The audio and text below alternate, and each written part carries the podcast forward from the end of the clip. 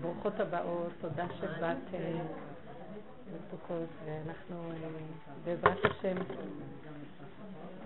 חזרנו. לא שהלכנו, אבל איכשהו...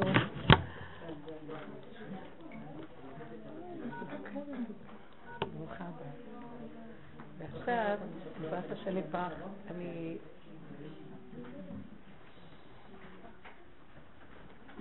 אני אפתח עם איזה פתיח שקשור לדרך שלנו, וכהרגלי, כדי לעורר אתכם אה, להתחיל אה, להתקיף אותי, לזרוק עגבניות, ולריב איתי, וככה יהיה קצת אה, חיות והתעוררות.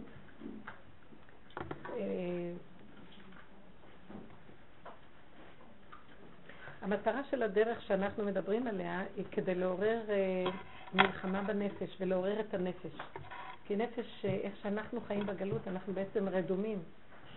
יש לנו תוכנית ש, של התורה, והתוכנית היא תוכנית טובה, אבל אנחנו לא קשורים עם המנהיג של התוכנית. והדרך שאנחנו מדברים מעוררת אותנו. היא נותנת לנו קונטרה. כתוב אה, ישעיה הנביא, ציון במשפט תיפדה ושביה בצדקה. הגאולה האחרונה, וזה מה שישעיה הנביא מוסר לנו, יהיו שני דברים שישפיעו עליה על מנת שהיא תוכל לנוע ולאפשר את התהליך האחרון, גאולה. פדיון נפש, לפדות את נפשנו, ציון בן משפט תיפדה ושביה בצדקה. מה אנחנו שומעים כאן? שני דברים, משפט וצדקה, שהם שתי מידות בנפש. בגאולת מצרים היו צריכים גם כן שתי דברים כדי לזכות אותם להתחלת, לפתוח את המים, מה שנקרא, שתתחיל תהליך הלידה. וזה היה שתי המצוות, ברית, מילה וקורבן פסח. דם מילה ודם פסח, מה שנקרא, נכון? כמו שכתוב שהם היו רקנים, ולא היה, היה קטרוג, במה יוציאו אותם? מה הזכות שיוציאו אותם? אבל היה צריך, ברחמיו יתברך, של השם לתת משה רבנו את שתי המצוות האלה להעביר לבני ישראל, שיכינו את עצמם על ידי ברית מילה, בגלל שאי אפשר לאכול את הפסח בלי, כל אה, אדם שלא נימול לא יכול היה לאכול את קורבן פסח. אז פסח זה לשחוט את הקורבן פסח, שזה דם פסח, ודם מילה, שחיטה, שזה הפריאה והמילה, כן. עכשיו, כמו שאומר הפסוק, ואעבור עלייך וערך מתבוססת בדמייך, וזה עורר את הרחמים לגאול אותם, שהם היו מוכנים להתמסר ולתת קורבן. לעתיד לבוא, הגאולה האחרונה גם כן תדרוש שני דברים. אמנם, כשאני מסתכלת ואומרת, משפט וצדקה הם שתי מידות ששייכות בנפש. הם בעצם כאילו מצוות, אבל הן לא מצוות, הן מידות מסוימות שאנחנו נדרשים.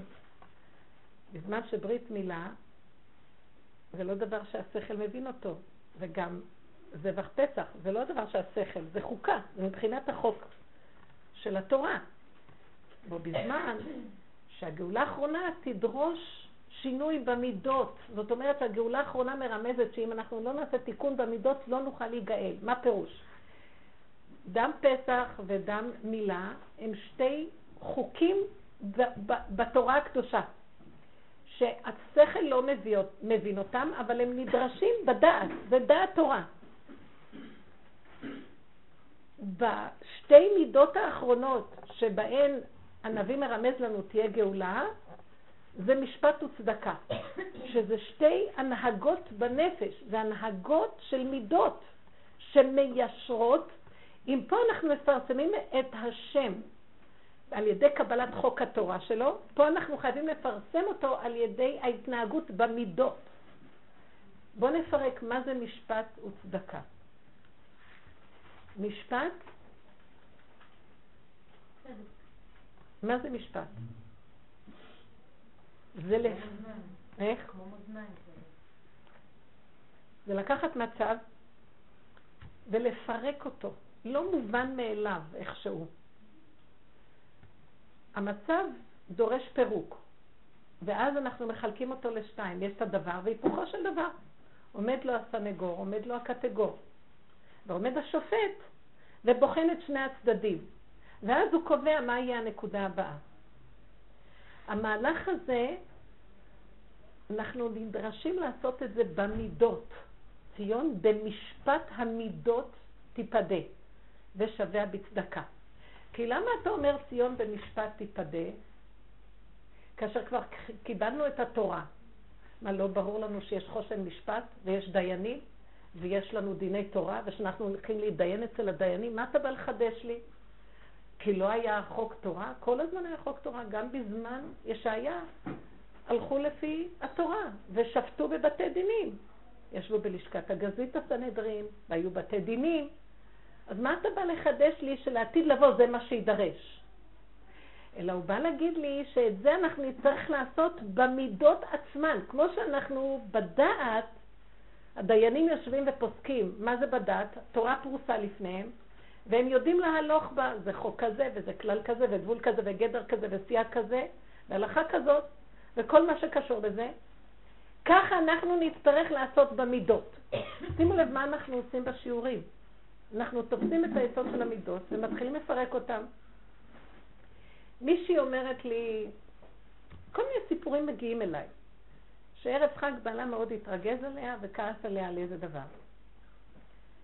אז אה, אני עכשיו, אז, אז, אז אמרתי, מה לעשות? כי היא מפחדת ממנו, יש לה איזה פחד ממנו.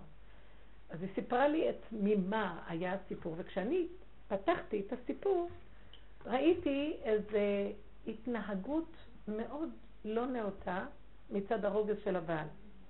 שלא צודק בכלל מצד ההנהגה והמידות.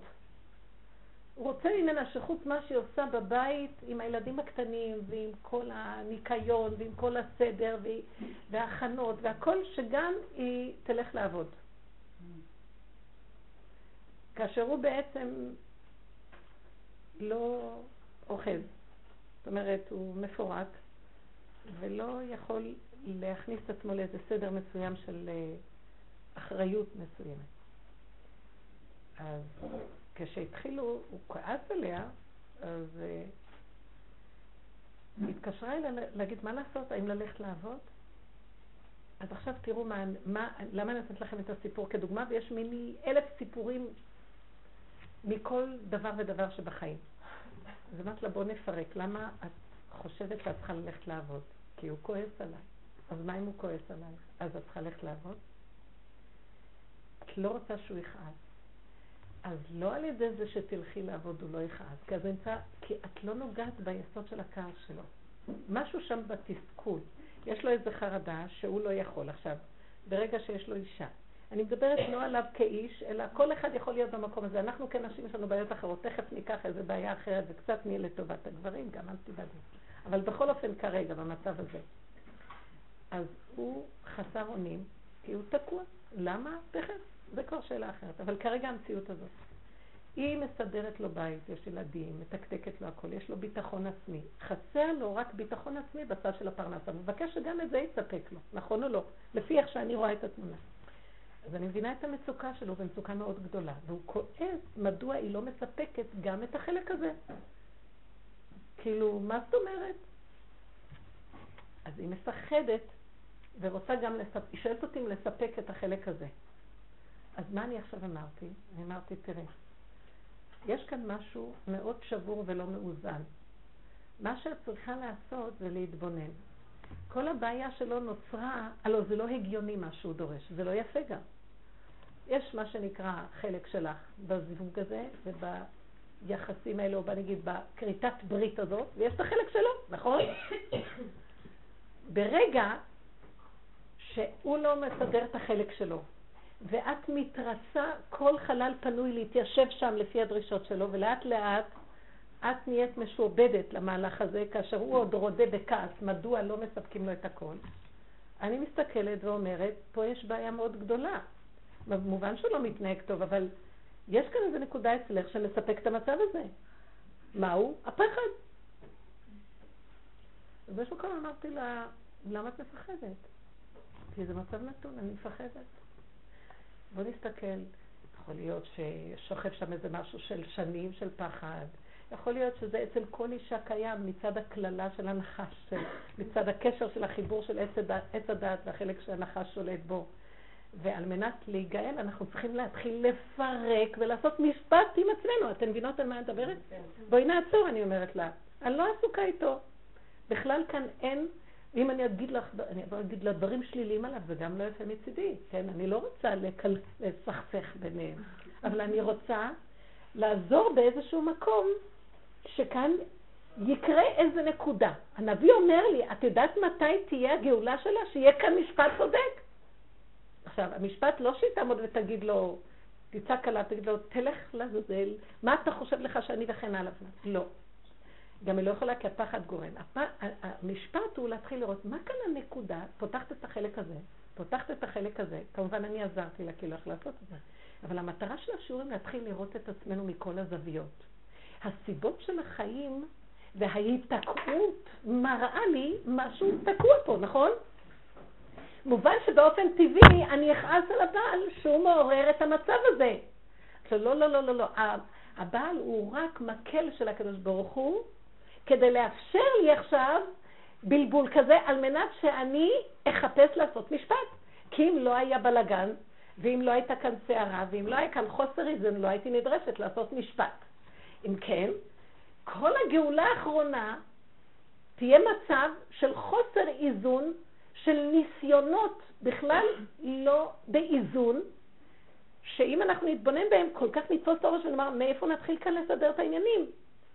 אז התשובה תהיה, אנחנו לא צריכים לסדר את העניינים, אנחנו צריכים למצוא איפה הפלונטר של אותו עניין, את אותה נקודה להרים לקדוש ברוך הוא, והוא ייכנס לעזור לנו.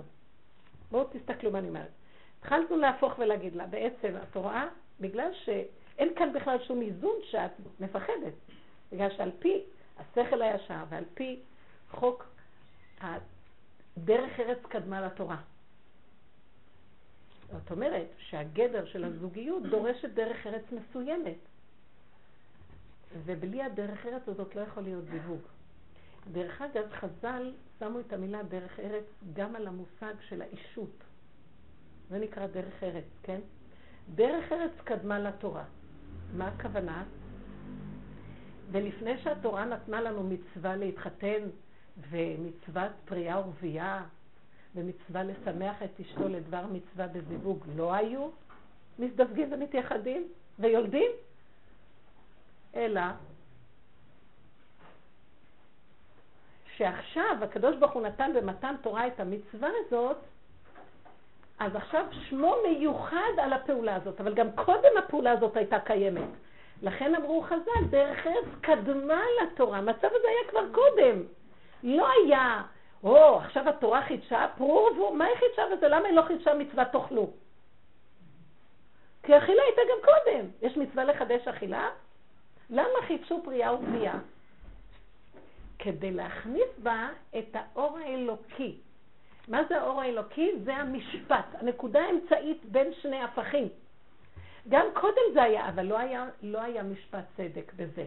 כל אחד עשה בזה מה שהוא רצה. לא היה בזה מה שנקרא קדושה. הגילוי של הקדושה, גילוי הקדוש ברוך הוא בתמונה.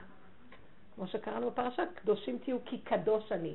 ברגע שאני מופיע ונותן לכם חוק ומשפט, ואתם מקיימים אותו, חוק, ואתם גם עושים משפט לאותו חוק בדרך ארץ, אז נהיה קדושה. אתם מתקדשים בקדושה שלי. אם כן, עכשיו אני רואה ככה, שהזוגיות דורשת דרך ארץ, והדרך ארץ קדמה לתורה. ומה אומר לנו הנביא? ציון במשפט תיפדה. מה אתה אומר לי ציון במשפט תיפדה? כל התורה כולה היא חוקים ודינים ומשפטים. לאיזה משפט אתה אומר לי שצריך לפדות אותנו? כי יש לנו תורה, על איזה משפט אתה אומר?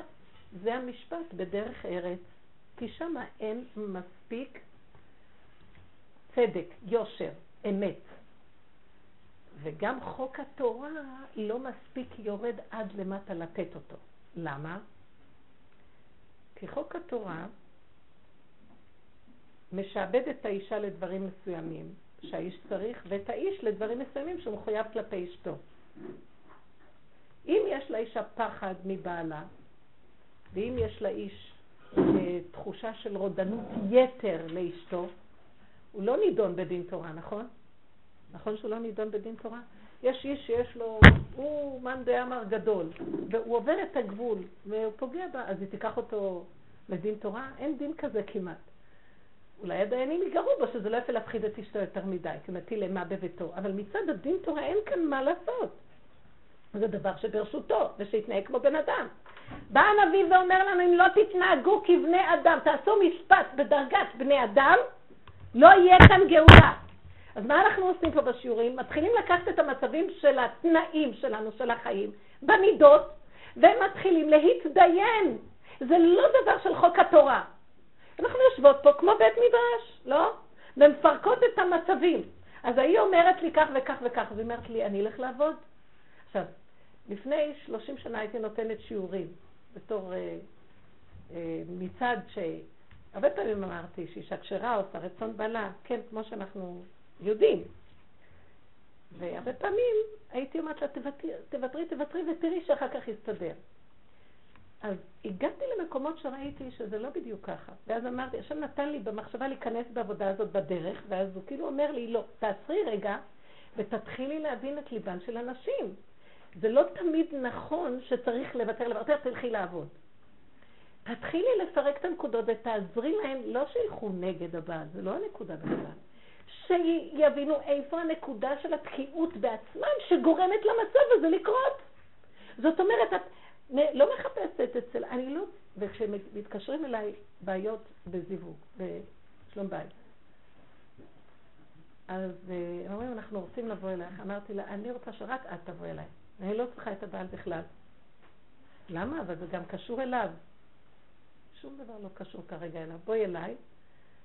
אפילו אם הוא לא צודק, זה לא קשור לי מי צודק פה, אני לא מחפשת צדק, אני מחפשת לפתוח איפה הפלונטר שגורם למהלך הזה. אני יכולה לעשות את זה איתך טוב מאוד. אם הוא יבוא איתי, אני אגיד לו, אתה לא צריך את אשתך. אם הוא יבוא אליי, אני אומרת לו, אתה לא צריך להביא אותה. בדרך כלל אני לא עושה את זה כי זה לא נוח לי מצד ההלכה לשבת מול איש לבד. אבל יש מצבים לפעמים שכן אני אומרת לו, זה בסדר שתבוא לבד. אני דואגת שאיך מישהו יהיה בבית הזה, אבל לא חשוב. הנקודה היא שאני רוצה לומר הוא, שאני תופסת בבן אדם ואני אומרת לו, בוא תעשה משפט עם עצמך. אני אעזור לך לעשות משפט, כי אדם לבד קשה לו לעשות עם עצמו משפט, אבל ההתרגלות, וכשמקבלים כלים עוזר לנו ומתחילים משמיים לסייע שיהיה לנו את השכל הישר לעשות את זה. אז אני אומרת לי, עכשיו תראי, דוגמה ראשונה שנתתי. איך שאנחנו מדברים, איך שהוא מתנהג, זה לא בא בחשבון. מצד שני, התורה מבקשת אותנו לכבד את הבעל, נכון? לכבד אותו, ויהיה בעיניה כשר או כמלך, ותהא מהלכת בתאוות ליבו. בכל אשר יאהב תועה, וכל אשר ישנא תרחיק. עכשיו, מה הוא רוצה להגיד לי? הוא מתנהג הפוך על הפוך, איך היא יכולה להתנהג בהנהגה כזאת? אמרתי לה ככה, אנחנו עכשיו ננתח את הנקודה הפנימית, והצורה, איך שאנחנו נביא אותה החוצה, היא תהיה בצורה של כבוד. אפשר ליישב את שני הפכים האלה? מה דעתכם? במקום בצעקות והתפרצויות של כל התסכולים והזעם הפנימי, אנחנו רוצים לתפוס איפה הנקודה, לעבוד בשכל קר, לתפוס איפה היסוד שמפריע, ואיתו אני עובדת מול בורא עולם. מה זה מול בורא עולם? כאן מופיע החלק השני. ושבע בצדקה. לשוב להשם.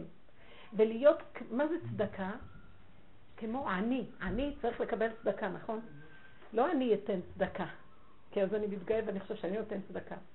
אני חסרת אונים לחלוטין, ריבונו שלנו, אם אתה לא תאר את פניך אליי בנקודה הזאת ותעזור לי, אני לא מסוגלת להמשיך. אני מפירה את חוק התורה, לא, כי הדרך ארץ לא קדמת פה. אם אין דרך ארץ קדמה לתורה, מתפרק הבית. כי צריך שיהיה דרך ארץ קדמה לתורה. אם אין יחסי אישות, הבית מתפרק, נכון? בואו ניקח את המילה דרך ארץ וניישם אותה על יחסי אישות. אם אין דרך ארץ בהנהגה, אין גם דרך ארץ באישות. יש מה שנקרא יחסי רעות ויש יחסי אישות בחיי הבית. זה שני יחסים שחייבים להתקיים נכון. זה לא מספיק יחסי אישות. לפעמים אחד מקרין על השני וזה עוזר, אבל חייב ששני היחסים האלה יהיו מסודרים טוב. אז אני קוראת ליחסי אישות אה, במהלך של דרך ארץ ראשונית, ויחסי רעות המהלך החיצוני יותר. אבל שניהם חייבים להיות קיימים. אם היחסי אישות בסדר, אבל הרעות החיצוניים לא בסדר, אז אל תחשבו שנמשיך לנהוג ביחסי אישות כרגיל, וזה יסתדר מאליו. לפעמים צריכים לבדוק ביחסים השניים ולראות איפה כאן הנקודה. וזה שני הפכים שצריכים לעבוד איתם. אז אני אומרת לה, בוא נעשה משפט. ואז אני מתחילה לפרק ואומרת לה, אם אני מסתכלת על הנקודה שלו, הוא לא מאוזן לחלוטין. אבל אני לא רוצה שנבוא אליו בטענות, כי אם יש כאן בעיה, זה את גרמת לזה. למה? הפחד שלך מזין את המצב הזה. איך זה הגיע למקום כזה? למה זה צריך להיות מקום כזה? לאישה יש תפקידים. היא יולדת, והיא מגדלת את הילדים, והיא מסדרת את הבית, ומכינה לפסח, והיא דואגת את כל צורכי הבית. זה לא דבר קטן, בית עם הרבה ילדים קטנים זה דבר מאוד קשה. לדרוש ממנה גם ללכת לעבוד, זה ההתנדבות שלה נקודה. שהיא מסכימה בלב חפץ כי יש לה איזה חיות מזה, או שתומכת בתורה והיא מרגישה איזה אחריות ואיזה אה, נדיבות לב רבה, היא לא מצווה בזה בשום אופן והיא לא חייבת בזה. כי כבר יש לה מהלך אחד שהוא ברור. אז האם הוא לומד תורה? לא. הוא עובד? לא. מה הוא עושה? הוא מפורק, לא עושה כלום. אז אני אומרת לה, את מזינה חולי. כי אדם שהוא לא עסוק בכלום, זה, זה השורש של כל הצרות. בייחוד גבר, הוא צריך להיות, לדעת, יצא אדם לפועלו עדי ערב. עכשיו מפרקת לכם, שימו לב כמה אני מפרקת באריכות את המצב שאני יכולה להגיד אותו בכמה מילים. אז עכשיו אני לא משחירה לה את מצבו. אני אומרת לה, זה נתון, אבל אני מחפשת איפה הבסיס. אני עושה משפט ומפרקת. לה, יש לך פחד שהפחד הזה נמצא אצלך עוד מילדות. כל הנישואים האלה, הוא מנצל, זה היה מין, שימו לב, הפחד הזה שאת, את, כשאדם מחפש זיווג, הפגם שחסר לבן אדם מושך אותו אצל השני, כי זה האפשרות שלו לתקן. אם הוא לא מתקן, אז הוא בזה מקלקל בגדול. באותו פגם הוא מתקן, באותו פגם הוא מקלקל. שימו לב. כשאין את ההכרה, מקלקלים. כשיש את ההכרה, דווקא מאז יוצא מתוק, ואבן מעשו הבונים הייתה לו ראש פינה. דווקא הפחד שלך הוא המעלה שלך שאת יכולה בזה להעלות את הבית אם תעבדי עם זה נכון. אם תעלי את זה נכון, תבודדי את הנקודה ותבידי שזה הבעיה שלך, ואת מאוד מפחדת, ואת לא יכולה להתגבר על הפחד, אז את צריכה לעמוד עכשיו לפרק ולצעוק להשם. עכשיו אנחנו עושים כאן שקלה וטריה, אני רואה את כל מצבו של האיש, ואני רואה למה זה נראה ככה, אני אומרת, את, את עכשיו עם הפחד שלך מזינה את המצב הזה. ואת עוד שואלת אותי, את שואלת אותי אם אני אמשיך לפרנס את המציאות שלו על ידי זה שאני גם את השטח הזה אסדר לו. ואני אומרת לה, האם זה משפט צודק? נו, כולנו נגיד כאן, לא. אז אמרתי לה, את תעשי דבר הפוך על הפוך. את חייבת עכשיו לעמוד מול עצמך ומול הפחד שלך, את לא עומדת מולו. את עומדת מול הפחד שלך לעשות פעולה הפוכה ממה שאת חושבת, מה שהיית רגילה תמיד לעשות. הוא אמר לה, שאם היא לא תלך לעבוד, הוא ייקח פיתות ויפזר לה פירורים בכל הבית אחרי שהיא נקטעה. אז אני שמעתי את זה ואמרתי לה, אז את מה שתעשי, תגידי לו שאת לא תהיי כאן לפסח, הוא מפזר לעצמו את הפירורים, אז כאילו הוא חותך את היד שלו, אז אם כן, אה, את לא תהיי בבית. אז היא יצאה מהחג, לא הייתה בבית. וזה היה תדהמה מאוד גדולה בשבילו. לא רבה איתו, לא כועסת, לא אומרת כלום, אומרת לו, אם ככה אני לא עושה פה את החג. זה דבר שלא יכלה, אם היא לא הייתה תופסת איפה הנקודה, ולעמוד כזה, וזה קשה לה מאוד לעשות את זה גם, מלווה אותה הפחד שהיא תעשה כזה דבר. אז אמרתי לה, למה את מפחדת? אם את לוקחת את הפחד הזה, את לא עושה את זה לא, את עומדת מול עצמך ואומרת, עד כאן, זה חג החירות. חירות ממלאך. עד כאן, ועכשיו אני עושה את זה מול בורא עולם, וטוב לאבד שבת אחת, מה שהרבה שבתות אחרות, טוב לאבד אה, מצב כזה. אז יצא מצב שהיומיים הראשונים היה באמת, והשם סייע, שגם המשפחה שלו הייתה צריכה להגיע, ואז לא היה לאן להגיע, ואז הם כעסו עליו. ואז הוא ביומיים הראשונים היה מלא חמת זעם, אבל עדיין העבודה הייתה לא לתת לזה שום ממשות. תמשיכי בקו שלך. והקו, את לא עושה את זה לא. את עובדת עם עצמך. שימו לב למשפט הזה. את עובדת עם עצמך ועכשיו את צריכה לתת קונטרה בתוך הנפש, כל פעם שבא לך פחד, תגידי לו, תלך לעזאזל. אל תבלבל לי את המוח. את לא עובדת מול הבעל בכלל, ולבעל את לא עונה ולא רבה איתו, אין כאן מה לריב בכלל, זה מציאות. אני במצב הזה לא יכולה להמשיך. אחרי כמה ימים שעברו, היא אמרה שהמצב התהפך לחלוטין. תפס את עצמו והתעורר אצלו מצב של תשובה שהיא לא ראתה אצלו אף פעם. וכל מה שהוא יכל היה לראות כמה הוא לא בסדר. אני רוצה להבין, להגיד לכם, אני נותנת לכם את הדוגמה הזה כדוגמה מה זה משפט ששם הקדוש ברוך הוא נמצא. הלוא המשפט צריך שני חלקים ושופט. השופט כל הארץ לא יעשה משפט? למה הנביא אומר ציון במשפט תתאדה? אם אנחנו יושבים ובודקים את הנקודות שלנו וחיים עם היסוד של התשובה במשפט הזה להשיב את הכל אליו, וכמו עניים בפתח אומרים לו, רק אתה יכול פה, כמו פונה לשופט ומבקשת לו שיעשה דין צדק, אני לא יכולה יותר. מצד אחד אתה גם קולה אותי לא להתחצף ולריב עם הבעל. אז מה אתה רוצה, שאני אשאר בעבדות מצרים או שאני אצא לחירות? מה אתה בדיוק רוצה? את חייבת לעמוד מול הנקודה ואז את רואה ישועה. כי את לא באה עכשיו, מה שאנחנו עושות בדרך כלל, או שאנחנו בתסכול, ואז אנחנו מפילים את הבעל ומתחילות מריבות, או מצדיקה את עצמי וכועסת, או שאני הולכת בחרדה ומזינה עוד פעם, וזה מין מעגל שלא יוצאים ממנו. זה לא רק החרדה, זה חרדה. מישהי כעסנית, אז היא נופלת בכעס. יש פעמים הפוך שהבא מפחד מאשתו והאישה כעסנית מאוד גדולה. יש כל מיני מצבים. אבל איך היא פנתה פה להשם? איך? איך היא פנתה פה להשם? בינה לבין עצמה. אמרתי לה, תעשי פעולה שתצאי ותבקשי מהשם את הרחמים. תבקשי מהשם רחמים, כי ברגע שהיא לא שמה לב, הוא התקיף אותה ביומיים הראשונים כשהיא התקשרה לראות מה איתו. אז כשהיא לא נתנה לזה ממשות והיא חזרה לבקש רחמים מהשם, זה המקום שהיא לא נפלה בטבע של גירוי תגובה, לענות, לענות, להתחיל לריב. אבל היא עשתה מהלך. איך? לצאת מהבית זה מהלך, זה לא לריב, זה לא לצעוק, אבל זה מהלך, זה לא רק חוסר אונים שרק השם שלח את עצמו. זה לא רק לדבר עם השם, זה מהלך ואז... עכשיו, אני, אני במקרה הזה, אני עזרתי לה במקום שהיא לא הייתה יכולה לבד. עכשיו, ברבות הזמן, עוד פעם, עוד פעם, היא, היא תבין איפה היא יכולה לעזור לעצמה לבד. היא לא צריכה רק לצעוק להשם? לא. ולהגיד לו, אני מפחדת, אתה תמלוך על המעלה.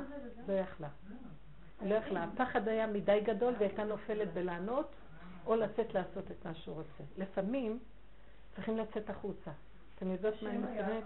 לפעמים צריכים את המקום הזה של לצאת החוצה. זה כבר הקצה שלנו. כי זה כבר... השם אמר לה לדבר איתך, ואת אמרת לה לעזוב את הבית. לא רציתי להגיד לכם שאני הייתי בשלב זה השם שלי. לא היה לי נעים להגיד לכם שאני הייתי אה, לקצת זמן השם שלה. מה זה השם? כאילו, כמו שהשם אומר למשה, לאהרון, הוא יהיה לך אלוקים, אתה תהיה לו לפה והוא יהיה לך לאלוקים. מה זה אלוקים? חז"ל אמרו, משהו כמו דיין שהוא יותר גבוה ונותן את ה... זה לא מבחינת אה, חלילה, חס וחלילה. זה, אנוש, זה כוח של אנוש, דרגה קצת יותר גבוהה של הכרה לעזור לשני, זה הכל, אין כאן עניין. אז הנקודה הזאת היא לעזור פה, כי אני תפסתי וראיתי, היא חייבת בשלב זה, היא חייבת לעשות פעולה, לקחת יום לפני פסח. אחרי שהבית כשר, ילדים קטנים, היא כולה נגמרת, ולקחת לפיתות ולפזר לה פירורים בבית. אסור לדבר. אין מילה ש... אין עומר ואין דברים בלי נשמע קולם. קומי לכי. זה, זה כבר שיבוש. רק זה יראה לו במראה איך הוא נראה. אתה עושה את זה לעצמך. תישאר לבד בפסח. וכך היה. היה צריך לחפש, לחזר אחרי איזה שולחנו של מישהו אחר. מה? אבל ככה זה היה ביומיים הראשונים. אבל כשעוד פעם היא סגרה בנקודה ולא סיפקה לו את השקלה ואת הראייה של הצטדקויות, עוד יותר. שימו לב, כאן יש איזו נקודה של התמדה, אבל ברור שהיה בזה גם צעקות ותפילות לשם. אני, בואו ניקח דוגמאות אחרות ונפרק אותן. אני רוצה להגיד לכם, מה הנביא מתכוון?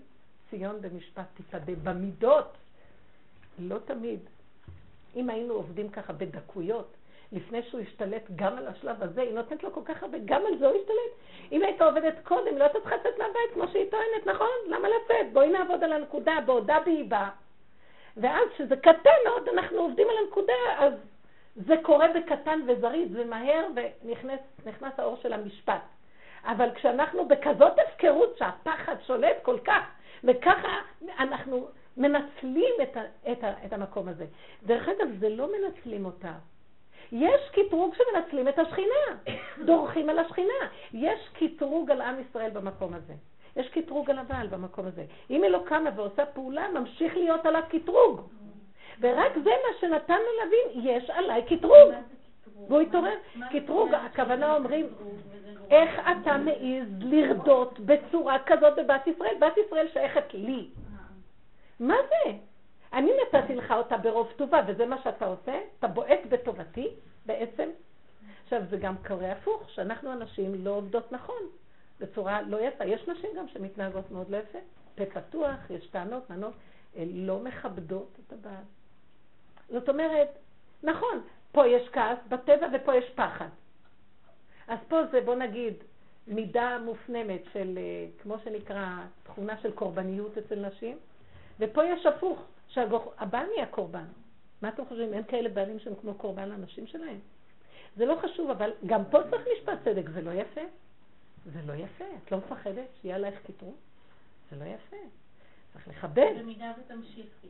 ונגיד אם הבעל ינקוט עמדה במידה והאישה הודה בו, אז הוא יגרום לה להסיר מעליה את ה... כאילו, יפה, נכון. כן. לפעמים, לפעמים יש מצב שאחר כך אה, לאישה יש איזה מקום שהיא מקבלת איזה מכה או משהו שהיא חוזרת בה והיא נרגעת. אבל אנחנו לא רוצים להגיע שמישהו יעשה לנו את זה, זה לא מכובד, זה לא יפה, אנחנו רוצים לעשות את זה לעצמנו. אנחנו לא רוצים שאף אחד מבחוץ, חס ושלום, יבוא ויעשה לנו את זה. כי אם אנחנו לא ננהג במידת המשפט, אז ישפטו אותנו מבחוץ. מישהו רוצה חס ושלום שיהיה איזה דין שמקטרג ושופט אותו מבחוץ? ואם היום אנחנו יודעים להרבה בעיות חיצוניות של מצבים קשים, שהשם ישמור חולי, חינוך, אה, עוני, כל מיני דברים, זה כי אנחנו לא מתעוררים, ואז חייבים לנגוע בנו בבשר ודם, וזה מסוכן, ואנחנו צריכים להתעורר. הבנתם מה אני מדברת עכשיו? וזה הנביא אומר, ציון במשפט. אלה שתי המידות שחייבים להביא אותם למצב של קיום לפני הגאולה. כי לא יצויר שהנביא בא לחדש לנו, אתם יודעים איך ניגאל? שנלך לבית דין ונהיה נשפטים על ידי דיין. מה עשינו עד עכשיו 3,500 שנה שאתה בא לחדש לנו את זה? כי ככה ניגאל בגאולה האחרונה, אומר הנביא. אלא הוא מתכוון למצב של דרך ארץ.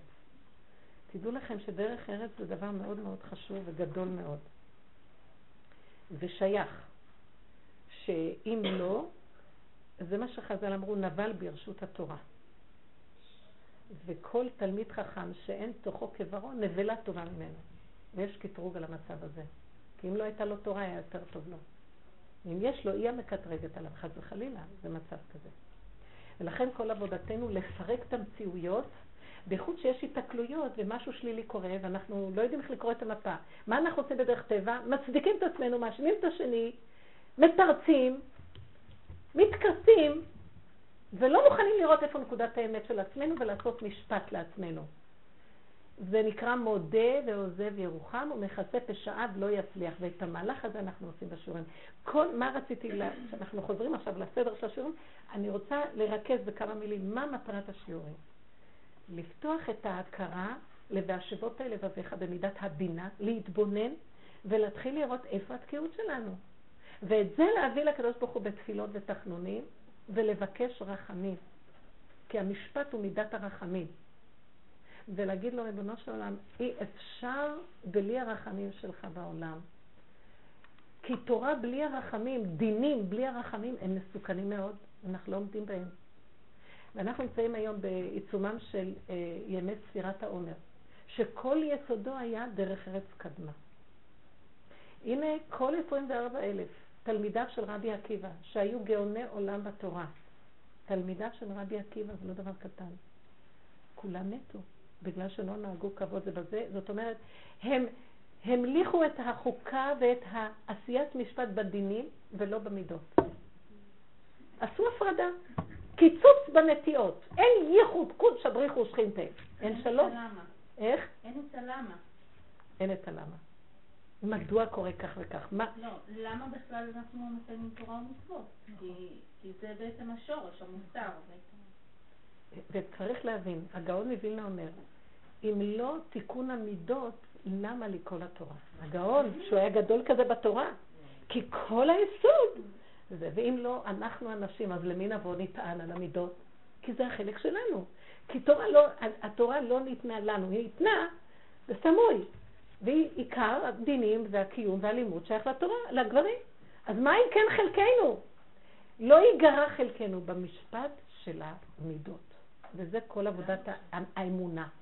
זה נקרא התורה בדעת, ושל הגברים, ואצלנו התורה במידות.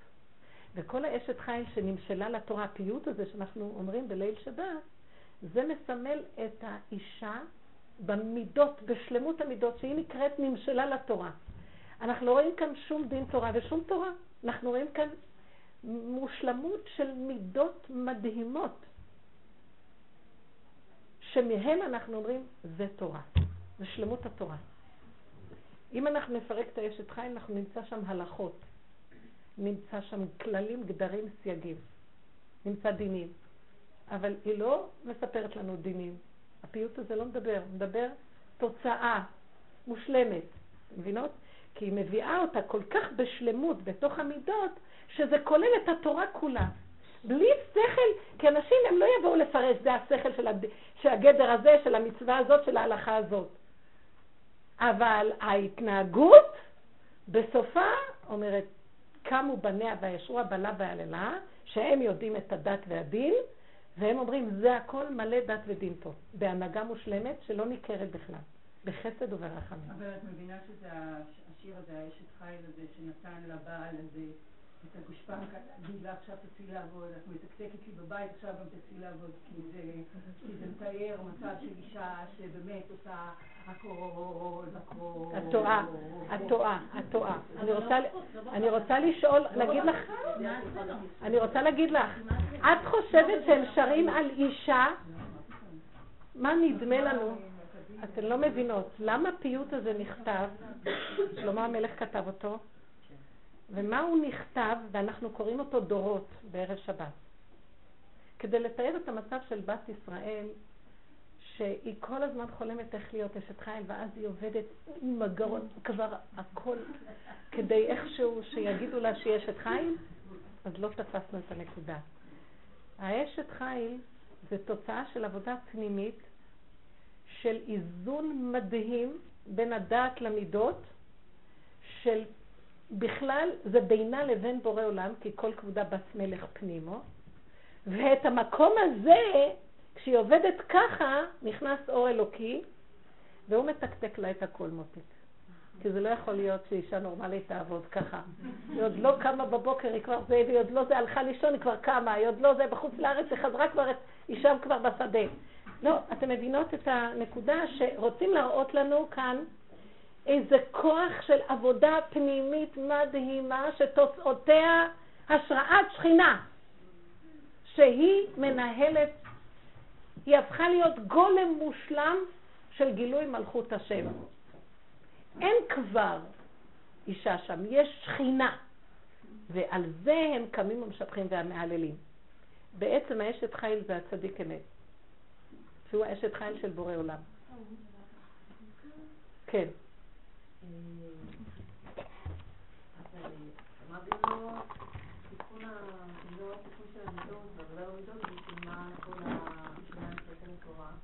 רק שנייה אני אעשה ברכה ברוך אתה ואינו אלוהינו מלך העולם שהכל נהיה בדברו. עוד פעם. העניין של העבודה של המידות, שבעצם זה התכלית של התורה. מה עושים עם הצבעים? הם יותר חזקים, גם בתוך העבודה של המידות, בסופו של דבר, תמיד אני רואה שאותם חומרים, זאת אומרת, אני כבר מכירה, לפחות, יודעת, נגיד, את הכוחות הפועלים, אני מכירה, נגיד, את ה... כמו שלאיש פחד גדול, אז אולי לי יש משהו אחר גדול, כן. משהו אחר גדול ועוד משהו אחר גדול. ולא משנה באיזה עבודה שאני אעשה, בסופו של דבר הם שמה. כן. אז... אה, אז את עכשיו שואלת שאלה. אני מרגישה ברמה האישית שהצבעים, שכאילו התוכנית הפעלה שלי היא לא משתנה. היא יותר חזקה, אני מנסה להשתמש בכוחות של השכל או של המודעות, כאילו לשנות את זה, אבל אני עוד פעם חושבת בסופו של דבר שמנהלים אותי. אבל הרבנית אמרה בלי עבודה על המידות. תשליך אליו. עכשיו, את שמעת מה שהיא עונה לך? בואי נשאל שאלה אחרת. אם לא היה לך את הצבעים החזקים, הייתה לך, היה צורך לעשות משפט? אם לא היה דבר והיפוכו. בוא נגיד שיש לך צבעים כאלה, יש לך פחד. בוא נגיד לו, אותו סיפור שנתתי הוא הסיפור אב שלנו, כן? אם לא היה פחד, שאלה אחת, ואם לא היה אותו כוח שמשתמש בפחד הזה לא נכון, היה צריך משפט פה? בוא נגיד שלא היה לה פחד, והבעל לא היה מתנהג ככה, היה צריך כאן דין ומשפט? לא. היה צריך את העבודה של אה, במשפט תיפדה? לא. עצם זה שיש מצב של תוואים כאלה, תשאלי את השאלה, אם לא היה מצב של תוואים, של פגמים, לא היינו בעולם הזה. אבל הפגם הזה אנחנו לא יכולים לקיים את התורה כמו שהוא רוצה מאיתנו, נכון? אז מה עכשיו יהיה הפשרה, וכאן צריך משפט? אז תתגלה. הבנת מה אני אומרת? אז זה גוף שאנחנו צריכים לעשות במשפט, לבקש את השופט. השופט כל הארץ לא יעשה משפט, קום תעשה משפט. אני קוראת לו. מה אנחנו עושים בטבע? או שאנחנו מכסים את התכונה הרעה, מאשימים את השני. או שאנחנו משתיקים, מסריח בפנים, אבל לא נעים, סוגרים, סוגרים, סוגרים, סוגרים. או שאנחנו שוברים את הכלים ובורחים. אני מנסה לתת כל מיני אפשרויות. או שאנחנו צועקים השם, תהרוג אותו ויהיה לי חיים טובים. כל מיני אפשרויות, נכון? בזה לא ניפדה מהגלות. כי כאן מה האמת פה? האמת היא כזאת. ומי שעומד מהצד רואה. הנתון כרגע יש לי פחד. למה יש לי פחד? אני יכולה להגיד לכם עכשיו, זה יעזור לנו קצת להרחיב קצת ולהבין, יש לי פחד לא טוב. כי אני מפחדת מהבעל הזה. מי ש... אני עכשיו קצת מרחיבה, אז תעקבו אחריי. מי שיסתכל על הבעל הזה מבחוץ ויגיד, היא מפחדת ממנו, מכזה דבר אפשר לפחד? אבל היא מפחדת. היא תפחד... אה? אבל היא תלויה בו. חכו. אני לא אפחד ממנו כי אני לא תלויה בו. רגע, אז שימו לב, מהו הפחד? והאינטרסים שלה. הוא גם נובע מאיזה נקודה שאנחנו התקללנו, אה, איך התקללה האישה? אה, אל אישך תשוקתך והוא ימשול בך. זאת אומרת, יש לך איזה, איזה תלות, והתלות הזאת יכולה לשעבד אותך אליו. זה ברכה או קללה? זה הקללה, נכון? האם אנחנו רוצות להישאר בגדר הקללה? זה מצב נתון הקללה, נכון? האם הקדוש ברוך הוא רצה שאנחנו נישאר בגדר הקללה ונגיד מה לעשות כולנו? מה הוא רצה? כי אם לא הייתה הקללה, לא היה נדרש מאיתנו גם להיפדות מהקללה, גאולה. משמע שזה נתון שהוא זה שיגרום לנו לרצות לצאת ממנו, נכון? משמע שאין לי טענה, את עכשיו לא בטענה, אבל יש לי צבעים כאלה. טוב שיש לך צבעים כאלה. וטוב שהכוח של הגירוי תגובה של הטבע הזה יש שינצלו אותך, אז טוב שתתחילי לצעוק אליי. שימו לב, בשביל זה נברא העולם. בואו ניקח את נחשון, ביציאת מצרים, בשביעי של פסח. הם יוצאים, מאחורה יש מצרים, מקדימה הים. הנה המקום של משפט. נכון? חוסר אונים. חוסר אונים מוחלט. אז עכשיו מה, מה אנחנו נגיד? אנחנו נגיד, אוי, משהו לא בסדר איתנו? אה, את אומרת, אבל אני לא יכול, אני, תראי, זה מצב נתון שאני לא יכול שלא לפחד, כי המצרים רודפים אחריי, והיה מקדימה, אז מה אני אעשה עכשיו? מתחילה להאשים את עצמך. או שאת מתחילה לצעוק, המטומטמים המצרים האלה, מה, הם לא מבינים שהם כבר שלחו אותנו למצרים, מה הם רוצים אחרינו? איך את מתחילה להצדיק את עצמך ולהאשים את המצרים. או שאת אומרת, תגיד, זה נורמלי שאנחנו יצאנו למצרים ואנחנו עכשיו עומדים ויש כאן ים? שימו לב, אני מנסה לפתוח את כל האפשרויות בטבע. מה עשה נחשון? נחשון חיבר את כל הנקודות ואמר, ריבונו שלם, חושב שאני לא רואה שזה אתה, אתה רוצה תהרוג אותי, יאללה. נכנס למים וזהו. נפתח לו. כאילו הוא הבין שכל הנתונים האלה, עוד משה רבנו צועק להשם. אז השם צועק, אומר לו, מה אתה צועק עכשיו? מה אתה מתפלל? הוא אומר לו, רגע, אם עכשיו לא מתפללים, אז מתי? אז הוא אומר לו, לך לנחשון, הוא ילמד אותך מה לעשות. נחשון כבר לא התפלל בכלל, כי נחשון באיזשהו מקום, כי משה רבנו התפלל, כאילו, תרחם עלינו. נחשון אמר, יאללה, אתה בראת אותי ואתה רוצה להרוג אותי, שנמות, מה אתה חושב? אתה מפסיד, אני הולך למות. שמתם לב את התכונה של נחשון? איך? אל תיכנס לאיזה סכנה. תראי מה היא אומרת, כאילו אם את לא הולכת אז הסכנה פה, ואם את לא הולכת אז הסכנה פה, אז אין לך... אז אתה מגיע למקום שאתה אומר לו, שופט כל הארץ, לא יעשה משפט שלום על ישראל. פדיון. תדעו לכם, מה שעשה נחשון, תראו, עכשיו ככה אני רוצה להגיד לכם. אומר אחד המפרשים דבר מאוד יפה. גאולת מצרים נפדתה על ידי דם פסח ודם מילה. גאולת אה, השביעי של פסח נפדה על ידי ציון במשפט תפדה ושביה וצדקה. במידות, הוא אמר, בורא עולם, את פה, מכאן ואילך, אין לך עולם בכלל. אם אתה לא תעשה פה משפט, אתה צוחק על עצמך, על מה אתה צוחק? מה אנחנו יכולים לעשות פה? אני רוצה שתגיעו למקום הזה. אני רוצה שהיא תבוא ותגיד ככה, ואת, בראת לי תכונות כאלה, נתת לי זיווג שדווקא התכונה הזאת משכה את זה. על מנת שאני אבדוק את הנקודה הזאת ואני אחזור אליך. לא עשיתי את זה עד עכשיו. כי למה? כי כשאני חוזרת אליך עם התכונה, איש ואישה זכו שכינה ביניהם. אני מכניסה את השכינה לבית כי אני חסרת אוני ואני רוצה אותך. מה עשיתי? המלכתי את השטן על זה, את היצר הרע של בעלי. והוא מנצל, ואז אני, גירוי תגובה, נותנת לו המשך של אותה נקודה והוא מנצל. אני גורמת לו להיות אני גורמת את הקטרוג עליו, בזה שאני נותנת לו מזון למצב הזה, נכון? עכשיו, אז אני, אז היא באה ואומרת, אז מה את רוצה ממני? זו התכונה שלי, יש לי פחד, מה, מה אני עושה? אני שאני אעבור דניאל. לא רוצה ממך כלום. אני רוצה שתלכי את להשם ותגידי לו, ריבונו שלום, כל כך הרבה עבדתי, אני לא יכולה. רק אתה יכול עכשיו. אתם יודעים שזה מה שעשה נחשון? וזה שתי המידות שהנביא אומר. תלכו במשפט. מהו המשפט? מה הסוף של המשפט? אל תשפטו את עצמכם. תשפטו את כל הצדדים, אתם תגיעו לנקודה תמיד, אני חסר אונים, תקוע, ורק אתה יכול לגאול אותי. היא יכולה לשחרר אותה אישה את עצמה מהפחד? לא. השם שלח איזה עזרה שאני מהצד, קל לי, עיין, קל לי, בגלל שאני לא מתנסה בפחד. אם אני הייתי במקומה, הייתי מתה מפחד ולא יודעת אם הייתי עושה את זה, הייתי צריכה מישהו שיגיד לי לעזור לי. לא חשוב עכשיו מה. הנקודה שהדבר הזה זה לתפוס את הזווית הזאת, להעלות אותה להשם ולהגיד לו, עד פה אני נלחם, מפה ואילך אני לא ממשיך. מה אנחנו עושים בגלות הזאת? לא נותנים את זה להשם וממשיכים. ואז אחד ירוק את השני. או שמתאבדים, או שמתים, או שנהיים חולים, או ששותקים, או שאחד ממשיך לרדות בשני. יום אחד נותן לו פליק, יום אחד קונה לו מתנה, וזה הגלות. ככה אנחנו חיים, לא? אין כאן מלכות, גילוי מלכות השם. וכל זה תלוי שהשם שידד את כל המערכות. כל המצב הזה של התקיעות, שאני באתי עם מידות כאלה לעולם הזה, זה הסיבה בשבילה באתי.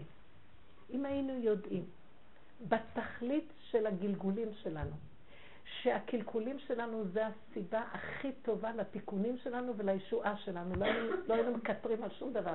לא היינו נרגנים, כאילו היינו אומרים תודה. ועובדים, אבל זה הגלות, נשתכח מאיתנו. וההפך, זה מפחיד אותנו ואנחנו בורחים. במקום להיכנס לתוך זה ולמסור את הכל להשם, ולפרק את הכל. יש מצב של חוסר סבלנות, כאילו כן מפרקים וכן אה, מדברים. רגע, אתם קולטים את הנקודה שאני מדברת עליה? וצריכים כל הזמן לתרגל את, לפני שאת הולכת לשאלה, כל הזמן צריכים לתרגל את המצבים האלה. כל אחד יחפש איפה הזווית שהכי קשה לו בחיים. מחפש. זה קיים. שולחן ערוך. אבל לא לזרוק את זה על השני. שימו לב, יש לנו בעיות, נכון? ואנחנו יודעים שיש לנו מידות כאלה וכאלה, אבל אנחנו גם, בהרבה מקרים, יש לנו טענות לסביבתנו שבגללם המצב שלנו. או אנחנו תולים את המצב גם בהם. אנחנו אומרים, כן, אם זה לא היה ככה, אז לא היה ככה. נכון, זה לא היה יוצא החוצה, אבל זה היה בפנים. השם רוצה להציף את הכל. וכשהכל צף, אנחנו לא יכולים, כל האפשרויות סגורות. נשאר רק דבר אחד, להגיד לו, רק אתה תכן. מה שאת מתארת עכשיו, מצב לא טוב. למה? את מתוסכלת מהמצב איך שאת. ואת נשארת בתסכול, ואת מנסה למצוא לזה פתרון. ואני אומרת, אל תחפשי פתרון, תעשי פעולה ותעבירי את זה להשם.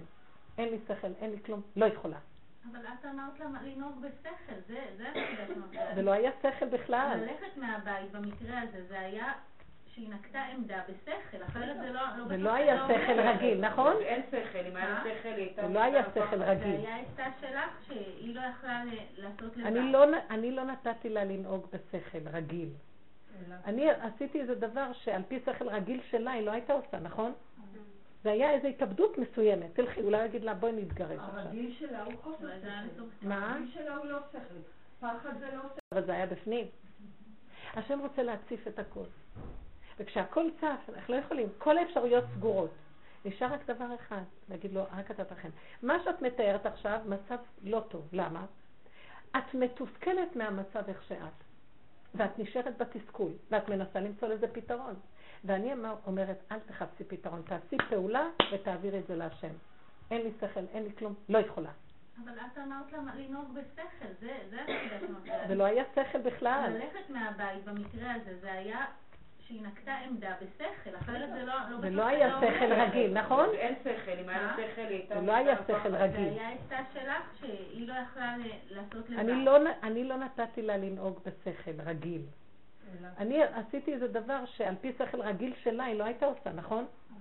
זה היה איזו התאבדות מסוימת. תלכי, אולי אגיד לה, בואי נתגרש עכשיו. הרגיל שלה הוא חוסר שכל. מה? הרגיל שלה הוא לא שכל. פחד זה לא שכל. פחד זה היעדר שכל. עכשיו, מה שאני אמרתי לה, תלכי עם הנקודה שלך ואל תסגרי אותה על ידי איזה, אל תטייחי אותה עם איזה פעולה שתרגיע את הרגע הזה.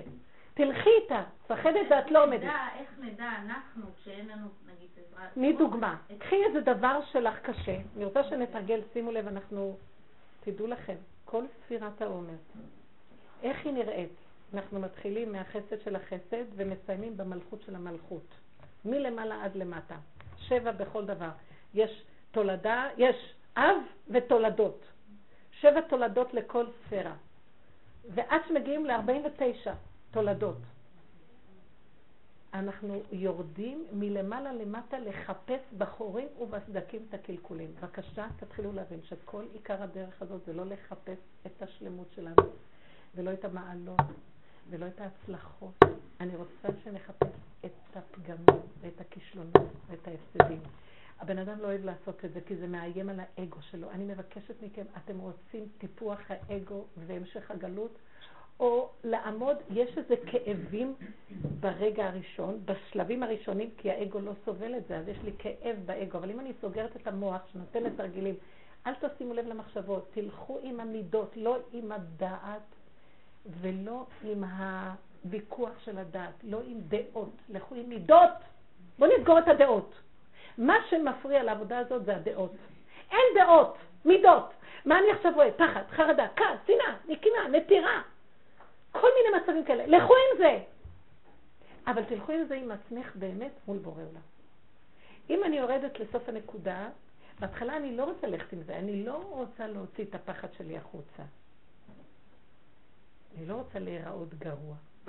אבל באמת, באמת, אם אני עושה חשבון נפש ויורדת עד המלכות, במלכות אני רואה מי אני באמת.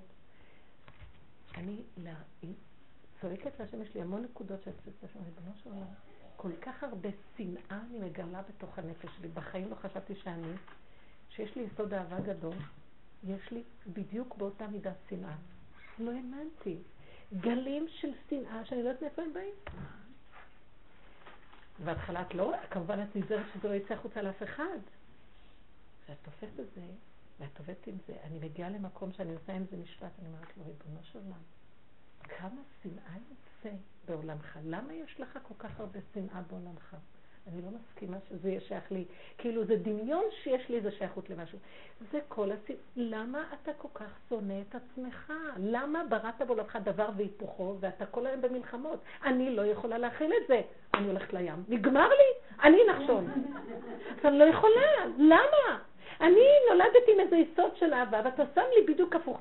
אה, אתה רוצה להגיד לי, כל הדבר והיפוכו זה על מנת שאני אצעק אליך, ואתה תסדר את הדבר והיפוכו. אני לא יכולה לעמוד בזה. אבל אם הוא לא היה מעלה לי את זה, הייתי צועקת אליו, הייתי חושבת, אני בעלת אהבה גדולה לכל יצור אנוש בעולם. הוא לי, הוא מראה לי דברים אחרים. עכשיו, אם אני לא עובדת עם זה נכון, אני נבהלת, מכסה. שאני מוציאה את זה סוף סוף על מישהו כי אני קוברת את זה, או שאני שונאת את עצמי ואני מתוסכלת מעצמי. אתם מכירים את כל המחשבות האלה של הבני אדם, ובסוף הבן אדם הזה נהיה מין פרנואיד, וקולטים אנרגיות לא נכונות ממנו. ככה זה בן אדם. לא, תנקו, תנקו, תנקו, תלכו כמו נכון. זה נקרא ציון במשפט. כלומר, את לוקחת את הנקודה ומעלה אותה לשורשה ואומרת לו, ריבונו שם לא עליי, לא יכולה לעמוד בזה. עכשיו, אנחנו, בתהליך של השיעורים האלה, אנחנו רוצים לקבל את הכלים לקראת הסוף, מה עושים. אני יכולה לדון את עצמי, אני יכולה לעבוד עם עצמי, עד אני עושה עבודת מוסר ומידות. עד איפה אני עושה עבודת מוסר? יש מקום לעבודת המוסר. איפה היא? לא להוציא החוצה את מה שיש בפנים. אבל המוסר לא משרש את המידה לאלוקים. שמתם לב מה אנחנו עושים? במוסר אני נאבקת לא להוציא את הכעס החוצה. אני נאבקת עם עצמי לא להוציא את המידות הרעות החוצה, זה נקרא עבודת המוסר, כן? אבל בנות, זה קיים בפנים. אני לא יכולה בשום אופן בעבודת המוסר לשרש את המידה. היא נשארת בפנים, היא מכוסה. יבוא ניסיון גדול, היא מושפרצת החוצה, או שעל עצמי, ואז הופך להיות הרס עצמי, חולי. מה אני צריכה לעשות? אז אני אומרת לו, רק אתה צריך לשרש, רק אתה יכול לתקן את השורש. רק אתה תיקון הכללי של העולם. אני לא יכולה. את מדברת על הבלגה והכלה. תגידי, אבל ביני לביני, אני יכולה, אם אני נורא מקנאה, כן. או אני שונאת, לא בנוכחות בן אדם, ביני לביני, כן. אני יכולה לרצוח אדרבה, אדרבה. אני יכולה לשים אותה שם על הנצפה ולדרוך על הפרצוף, ביני לבין דמותה, זה יכול לתקן משהו? או שגם זה, זה לייק, וואו. עכשיו בוא ניקח, בוא נפרק, נעשה משפט צדק. בואי נגיד שאני עכשיו, יש לי כזה שנאה, ובאמת אני אגיד לך לעצמי, נו, אני לא רוצה לדבר לכם כארי שנואם מתוך קופה של תבן, אני באמת, המעברים הם ממש בבשר ודם. כי העבודה האחרונה תהיה מבשרי יחזה אלוקה. אז אני, השנאה הזאת. אז אני אומרת, וזה איזה דמות מסוימת שעוברת על ידי, מגרה לי את השנאה הזאת. אני הייתי יכולה לתפוס איזה חרב ולהרוג את הדמות הזאת. עכשיו אני אומרת את זה לעצמי, אני לא רוצה לקבור את זה, כי בעבודת המוסר אני נבלת מזה, ואני קוברת מזה, וזה טוב שזה לא יצא החוצה. עכשיו שזה לא יצא טוב מאוד, עכשיו אני מוציאה את זה החוצה. אני עכשיו עושה משפט, אני מוציאה את הבעיה, נכון? עכשיו באים סנגור, בא, עורכי הדינים יושבים פה, וזה אומרת שלא, וזה אומרת שלא, את צריכה להוציא את זה או לא? השופט צריך לשמוע או לא? אי אפשר שהם יסתכלו ויגיד לא נעים. הם באו כאן להוציא את הטענות, נכון? תוציאי את הטענה, תגידי. תראה, הוא רק עבר איך זה... תראה איך הוא מרגיז אותי. ככה את נראית? תראה את נראית. אחר כך את אומרת, בשלבים האלה של ככה, אני, תוציא כמה שאת רק יכולה בינך לבין עצמך, זה תרפיה מדהימה. אני יכולה לכמת אותה, לתלוש לה שערה שם. ואז אני מסתכלת ואומרת, איזה אכזריות, איזה רשעות, איזה... ואז אני נבהלת מהנקודה, מה את כל כך נבהלת? אני, אני עד כדי כך משרשת, עד הסוף השלמה, שוכב בתוכנו כוחות של זעם, של שטן כל כך גדול מאכילת עץ הדת. אם אנחנו רוצים להיגאל גאולה אחרונה, הם רוצים תיקון, לא לכסות ולפחד. להכיר בהם, להודות עליהם, להעלות אותם להשם, לא יכולים עם המידות האלה להמשיך לחיות. זה בדיוק מה שיום אחד יכול להתפרץ ולהרוס. עכשיו תבינו דבר אחד, אני רוצה להגיד לכם נקודה שתחשבו עליה טוב טוב. התקשר אליי הבן שלי ביום, לא יודעת, מה היום? איזה יום היום? שלישי? אתמול בבוקר הוא התקשר. יצא עם איזה שני חברים קצת לאיזה מסלול, אומר לי, אמא, שמעת שתפסו את בן לאדן? אז אמרתי לו, כי טוב, לכלב החי מן האריה המת, אמרתי לו, מה לי בן לאדן שתפסו אותו והרגו אותו? יש שם את אחמניג'אד, הכלב החי הזה, אריה מת והכלב החי עוד חי, אז מה, מה, זה, זה מת, זה יבוא אחד אחר, מה אתה חושב? אמרתי לו, די, מה, אתה אכפת לי עכשיו מבן לאדן? בן לאדן זה לא, זה רק איזה סימפטום, בוא נסתכל על מאיפה בא כל העסק. אז uh, הוא שמע, סגר. ואז אני הסתכלתי ואמרתי, טיפשים שכמותנו. ימות, תפסו בן לאדן, זרקו אותו, יבוא אחד אחר. כל עוד אני מכסה, זה מתוכי מחריבייך ומארצייך ממך. זאת אומרת, אם יש אחד כזה שם שהוא מתנהג ככה, זה כי אני קובר את הנקודה ולא רוצה לתפוס אותה. יש לי בן לאדן בתוכי. יש לי אחמניג'אד בתוכי, אמרתי לכם שאני, איך קראו לה זה? קדאפי. למה אני עושה את זה? כי אני יודעת שאם אני לא אוציא ואחבר את זה להשם, הוא יעשה ראש, שורש פורה ראש ולענה, ויצא החוצה בגוף ממש. ולמה? כתוב במדרש שאין הקדוש ברוך הוא מביא פורענות על ישראל רק כדי להחזיר אותנו בתשובה. את אותו כוח שיש בינינו, אם אנחנו לא מבינים לחבר את זה להשם ולצעוק אליו, ולהמליך אותו כדי שהוא יגאל אותנו מהכוחות שפה, הוא יביא לי אותו מבחוץ, שאני אתחיל לפחד מפה, ואז אני אצעק להשם. כי אני לא צועקת להשם, אני אומרת, לא, אני, אשחוט את אותו אדם. לא, אני צועקת להשם, ריבונו של עולם, אני חייבת לפרק, להוציא. ואז אני אומרת, אני ובן לאדן אותו דבר. אז מה, אם אני לא אקח את הנקודה ואעלה לך, למה שלא יזרקו אותי מחר לים?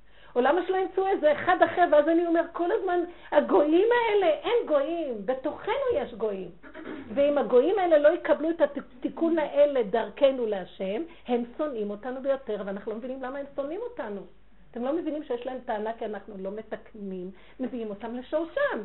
כי כל המהלך שאנחנו כעם ישראל, שיש לנו תפקיד חשוב בבריאה הזאת, לחבר את הכל ולהמליך את השם, אנחנו לא עושים את זה. אז הם למה שלא יצא להם הרע שלהם, ומה הטענה עליהם? הטענה באמת עלינו, לא עליהם. אז איך אני עושה את זה שאני אחבר אותם? יש בן אדם קטן בתוכי, ויש אחד כזה בתוכי, ויש אחד כזה. וכל העבודה שלנו לחפש את היסוד הזה ולחבר אותו. עכשיו, כשאת מוציאה את כל ה... אין עניין גם מה יצא לי מזה שאני אוציא ואני אשתולל עם זה ואני אגיד שזה אני ואני שונאת אותה, קררתי לפחות בדמיון שהרגתי אותה. יבוא מחר מישהו אחר. לא העליתי את היסוד לשורשו, ולא עם... אה? לא, לא, אני מקבלת, מזה שאני הורגת אנשים אני מקבלת חיות. אבל אחר כך החיות הזאת מביאה לי עוד ניסיונות, חיות בדמיונות. כאילו, הוצאתי את העצבים על מישהו, יש לי איזה חיות, אתם יודעים? זהו. אבל זה לא טוב, כי מחר יבוא מישהו אחר, וככה זה לא נגמר, ובסוף את נשברת. אלא הנקודה היא להבין. כל הסיבות שהשם מסובב, לקראת הסוף תבינו. אם התורה במשך הדורות למדנו אותה כי עוררה לנו סיבות בדעת לקום על מנת לשאול רב, לקבל פסק הלכה, לקראת הסוף יקומו המידות ולא יהיה את מי לשאול מותק. רק את תצטרכי לעשות עבודה. לכי לרב תגידי לו, עלה לי עצבים, מה אני אעשה? ובהתחלה רבנים מתוקים נותנים לנו עצות. אבל כשזה מגיע יותר מדי, אז הוא יגיד לך, את עלית לי על עצבים לכי. כבר לא יכול לטפל בה. גם לא יש עצבים, אל תרגיזי אותו יותר מדי.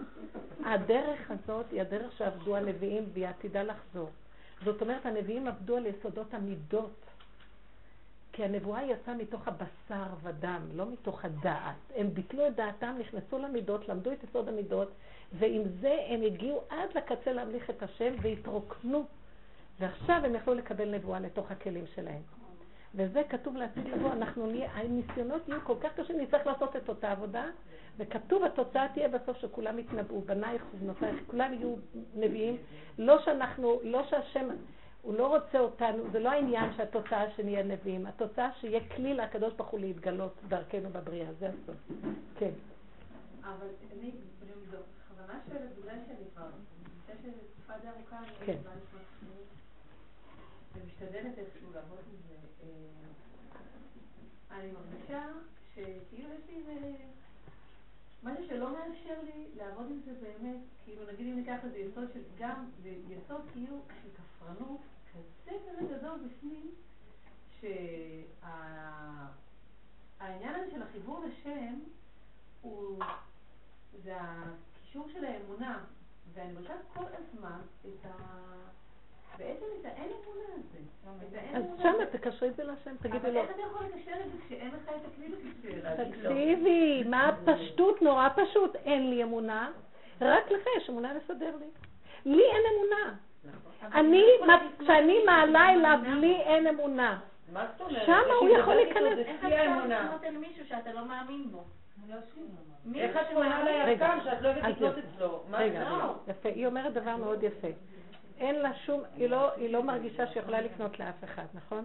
אז זה גוף מה שתגידי. אני כל כך לא מאמינה בך, אז אני גם לא אפנה לך, אין לי, אין לי שום, אין לי לאן לפנות. את לפחות אומרת את הפגם ואת היסוד? תדעו לכם דבר אחד. אתם רוצים לשמוע דבר יסודי, פשוט מאוד, ושנתחיל לצאת מהדמיונות שלנו.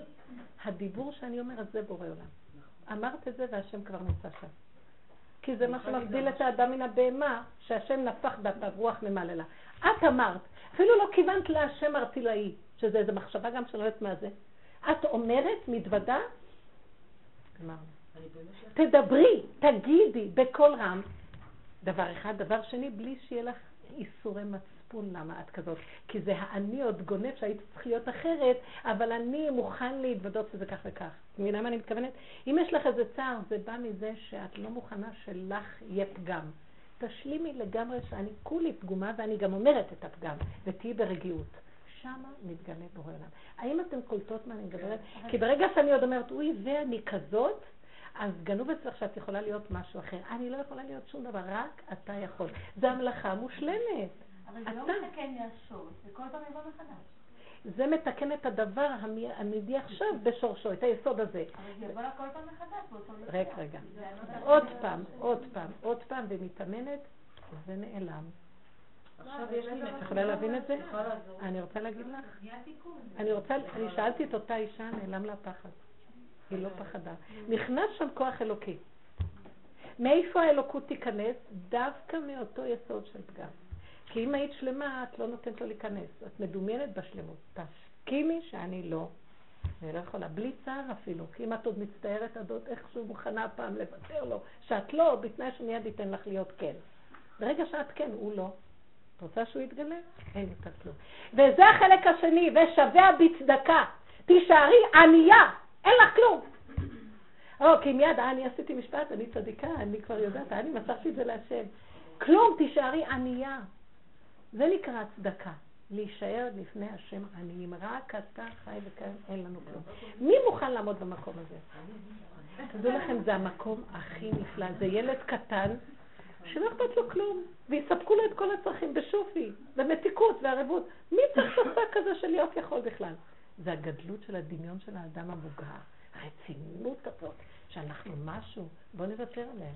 כי זה לא מאפשר את הגאולה. וזה עושה כל הזמן את החיכוכים בין בני אדם, כי זה עושה, זה, זה, זה מאיים, זה עושה תחרות וכבוד ושנאת חינם בין בני אדם. נכון. תרפו, לא יכול. אפשר לעבוד ככה, אתם לא יודעים איך שהגאולה קרובה אלינו, וכמה היא רחוקה בגלל תפיסת חיים עקומה. אם אנחנו היינו הולכים ככה, אבל על ידי זה שאנחנו מתחככים עם היסודות, אנחנו ממש עושים כלי להשם לרדת במקום של החיסרון. איפה שאני מעלה לו את הנקודה, זה גופה, יש לו איפה לרדת. והיונה לא מצא מנוח לכף רגלה, זה הדעתנות, דעות. אני? מה פתאום? זה רק דעה. באמת, את לגמרי חסרת אונים. אבל כמה זמן אפשר להישאר במקום הזה? אפשר קצת, אבל היתר הרע בא ישר עם הדעת. עוד פעם קצת. רגע, למה את מתייאשת? עוד קצת, עוד קצת, עוד קצת. הקצת הזה, קצת כזה של עבודת אמת שווה הרבה הרבה הרבה שקר. כי עכשיו הורדת טיפה אלוקית לבריאה. הטיפה הזאת שווה מיליונים של מחשבות של שקר. את לא יודעת איזה כוח היולי יש למקום של קצת. אצל בורא עולם. אנחנו הולכים אחרי הגדול, מה זה שווה טיפה אחת? טיפה אחת תאריכי אותה. יש לך עכשיו רגל בעולם הנצח, טיפה. את יודעת מה זה? טיפה זה כמו הרבה. אין לקדוש ברוך הוא כמות קטנה, גדולה. טיפה זה הכל. היצר לא אני כל כך מבינה מה היא שואלת. אני בת של ניצולי של שואה, והנה היה לנו השואה, ואני אומרת, אני לא יכולה לראות המילה, אבל אני מסתכלת לתוך הסיפורים, ואני כולי ככה קופצת מול הטלוויזיה, להכניס שתי צבאות לתוך העיניים, הנאצי המכובד הזה. למה שכחת את זה? ניצולי שואה, הילדים שלהם והילדים של הילדים הם גם אה, ניצולים. אני לוחמנית. ואז כל מי שנכנס לי לתוך החיים שלי, שמעלה לי את הנקמה הזאת ואת הכעס הזה, אז זה כאילו כל מיני סיטואציות בחיים שהן לא סיטואציות של חיים ומוות, מקבלים ממדים כאלה של חיים ומוות. הדמיון והשקט. הרגשות מאוד צונאמיים, וזה הרגשות הלא... אני גם אוהבת בגדול, האמת, גם מאוד אוהבת בגדול, והנתינה שלי מאוד גדולה, אבל השנאה שלי והכעס שלי והנוקמנות שלי הם גדולים באותה מידה. אז רגע, אז לאן אני הולכת? אז את רואה תופעה כזאת כמו השואה, ואת רואה את המקומות שלך, ואז את פונה לבורא עולם, ואת אומרת לו, תראה, יצרת סיטואציה. זה הכל סיבות שיוצא מוציאות לי. אבל אני אומרת לבורא עולם, כן? אתה יצרת סיטואציה, אני לא בראתי את השואה הזאת. נכון. אתה יצרת פה סיטואציה ש... ש... ש... שאני לא עומדת בה. שאני לא עומדת בה. ואני עכשיו עולה בי מה שעולה בי, ואז תטפל בי. יפה מאוד, מעולה. מעולה. תטפל בי. עוד פעם, עוד אז פעם. אני מגיעה מין הירדמות. יפה. טפל בי, תעזור לי, כי אני לא יכולה ואז יש. בוסניה. ואז יש אוגנדה. ואז יש, אה, ואז יש אה, איתמר. ואז יש... אה, זאת אומרת, לזה. אבל רגע, תקשיבי, תקשיבי. עכשיו, כשאת מעלה את זה אליו, בבקשה, אני רוצה להגיד לכם עוד פעם משהו, בנות. שמתם לב מה היא עכשיו אומרת? אם את לא תסגרי את המוח שלך שיש אוגנדה, ושיש בוסניה, ושיש זה, אז אה, למה הוא נתן לו את המקום הזה? אתם המעט מכל העמים, וכל כבודה בת מלך פנימה. תחי את הסכנה. המוח, מצד אחד את עושה עבודת משפט לעלות להשם, מצד שני המקור של, המקום שאיפה שהשטן שם יונק, המוח הזה פתוח בלי, בהפקרות. מה פתאום? למה את חושבת? מה זה מועיל לך? כשאת יודעת שאת מסוכנת וכל רגע תעלה שנאה נוספת, או תעלה, יעלה כעס, בשביל מה, מה אכפת לך מאוגנדה? אבל אכפת לי מאיתמר. אני אתה- רוצה אתה להגיד לך, אני אגיד לך? דבר אחד. היסוד הראשוני, אני רוצה להגיד לכם דברים שתדעו לכם, וזו העבודה הנכונה. אם את רוצה שלא יהיה עוד איתמר חס ושלום, שלא יהיה אכפת לך מכלום, תמליכי את השם. כי אם אנחנו ממשיכים שיהיה אכפת לנו ואנחנו שומעים מהתסכולים והשנאה שלנו והכעס שלנו וכל המצבים של הנקמנות והחוסר אונים בלי שום קשר לבורא, אז זה מביא דבר נוסף. לכן עלינו לעשות ככה, ריבונו של עולם, העולם הזה שלך, אתה לא יכול להמשיך לייצר אותנו. הוא אומר, אני לא מייצר אתכם. אני נותנת לכם, אני נותן אירוע, והמחשבות הפתוחות שלכם מייסרות אתכם. רעתכם תייסרכם, כך כתוב. אתם פתוחים וזה מייסר אתכם, תסגרו. ורק תצעקו אליי ותהיו קשורים איתי. כשאנחנו עושים ככה באמת, באמת, עוד פעם, עוד פעם, עוד פעם, אם זה עם הביקור שלנו על הבעל, או על הילדים, או על ילד כזה, או על, על חברה כזאת, על מצב כזה, וכל הזמן אומרת לו, אבא, אני בסכנה. לאט לאט מתחיל להיות מצב של צמצום מהחיים. לא, אני לא מצומצמת מהחיים, המוח מצמצם. כל מה שאנחנו קוראים חיו, חיים, זה הדמיונות שלנו במוח. זה החיים שלנו, חבר'ה. למה החיים שלה שונים משלך משלך? כי לה יש דמיון אחר, ולך יש דמיון אחר. אין חיים. ככל בני אדם, ככה יש... מה, מה אנחנו רואים? זה נפטר, הלך לעולמו, זה הלך לעולמו, הלך לעולמו. כל אחד זה עולמו. אנחנו אותו דבר בחיים, כל אחד זה חייו. איזה, זה כל אחד הדמיונות שלו. תסגרי את המוח, תתקשרי לבורא עולם, ותחי את הסכנה לא להתפזר עם היסודות, ואם יוצר איזה מצב שעולה, זה מיד מתחבר אליו, החיים נראים אחרת לגמרי. זה מתחיל להיות מעין עולם הבא. ואז השם אומר לנו, אתם לא צריכים למות כדי להיות בעולם הבא. פה, בעולם הזה, זה העולם הבא. רבו שר היה אומר, אוי לו מה ביסדו. זה פה עולם הבא. אם היינו חיים ככה, עכשיו אנחנו מופקרים ותימהונים, ואנחנו מושפעים אחד מהשני, ומחקים אחד את השני, והמוח שלנו, היום זה תרבות של מוח משגעת וטיפשית, וכאילו מאוד אינטליגנטית, והבני אדם במצוקות נפש הכי גדולות, וחולים, אני לא יודעת מה. וזה הכל מהמוח, לסגור, אל תאמין בעצמך עד אותך, אל תתני לזה ממשות. עכשיו תגידי נכון, יש לך הישארות הנפש לדאוג גם לאחרים, על אוגנדה וזה וזה וזה, יש איזו נשמה כללית שאכפת לה, אבל אם זה מביא לי כאלה כאבים, אה, אתה מלך העולם יותר יודע ממני ואחראי על העולם יותר ממני, את עולמך, מה אתה רוצה ממני? אם לא נגיע למקום שאנחנו נהיה קטנים וניתן לו את הכל, לא יהיה כאן גאולה. הגאולה תלויה בקטנות, אבל לא קטנות של מסכנות. קטנות, אני בהשלמה מוכן להיות קטן, קטן, קטן, שלא יודע כלום. איזה גאולה. באותו רגע יתגלה הבורא, ויביא לנו את כל הישועות שבעולם, ויראה לנו את כל הדמיונות, ומאיפה הצרות מתחילות? בכלל לא מאף אחד, רק מהדמיונות שלי. מהמוח הפתוח והרחב, ששם שוכב שטן מאוד מאוד גדול, משגע את הבני אדם, סכסך ומלכלך ומקלקל ומחרים בורא. אם זה מהבית, ואם זה בחוץ, ואם זה במדינות, ואם זה מה לא. הכל זה כוחנות של יצרה. ולסגור את המחשבה, לא להתבלבל בעולם, לא להתערבב בעולם. היום אני מציעה לא להתערבב בעולם. לא נחזיק מעמד. פחות עיתונים, פחות רדיו, פחות כלום. ואם קצת משהו, זה רק קצת כדי להיות קשור באיזשהו מקום, אה, בנקודה שאת משתמשת בה עם השם, להתפלל על עולמו. אבל לא שאת, אכפת לך ממה נעשה באוגנדה. אני מצטערת. אבל נורא אכפת, כי אתה רואה שמה שקורה, מה שהתחלת את אכפת לך? תסגרי את המוח. לא, לא. אם אכפת לך באמת, למה? רק ככה הוא ימלוך ויגאל את עולמו. אם אכפת לך ואת פותחת את המוח, את לא יכולה לעשות כלום, כי אנחנו כל כך תקועים וטיפשים, אז נשארנו עם כאבים, ישועה לאחרים לא הבאנו, והשם בגלות, אז מה יצא מזה? אתם מבינים?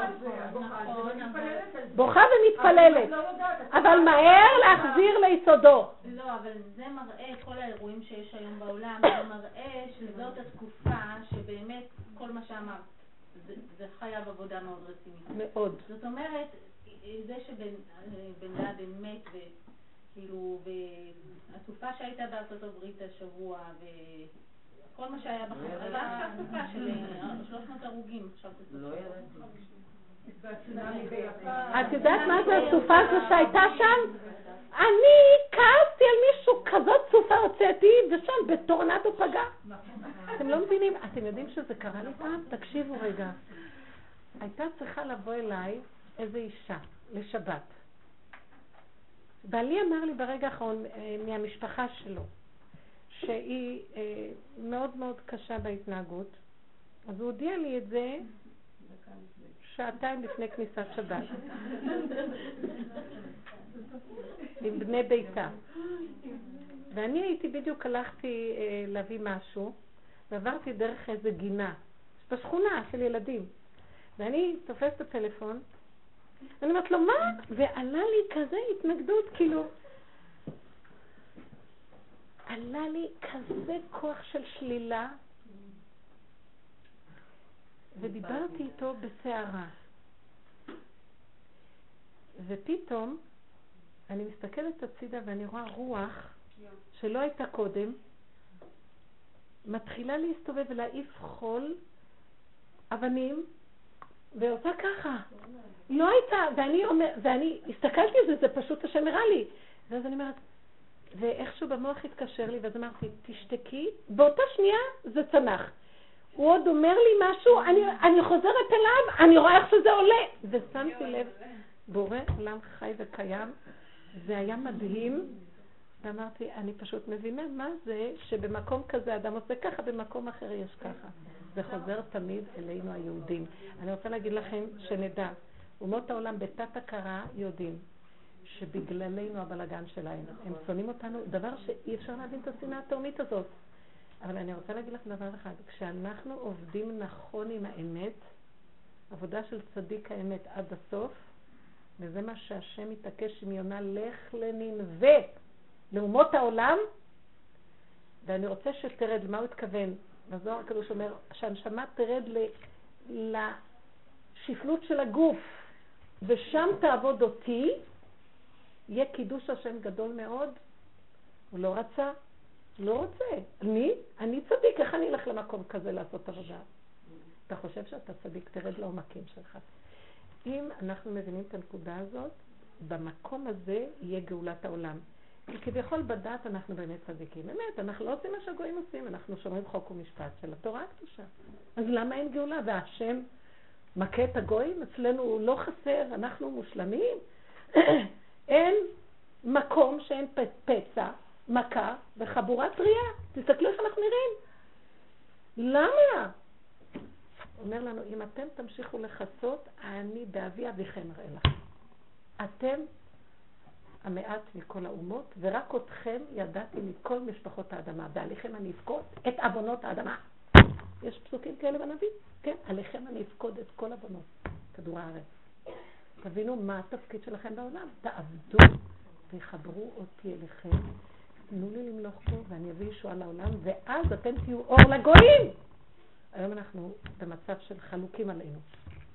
יש קטרוגים.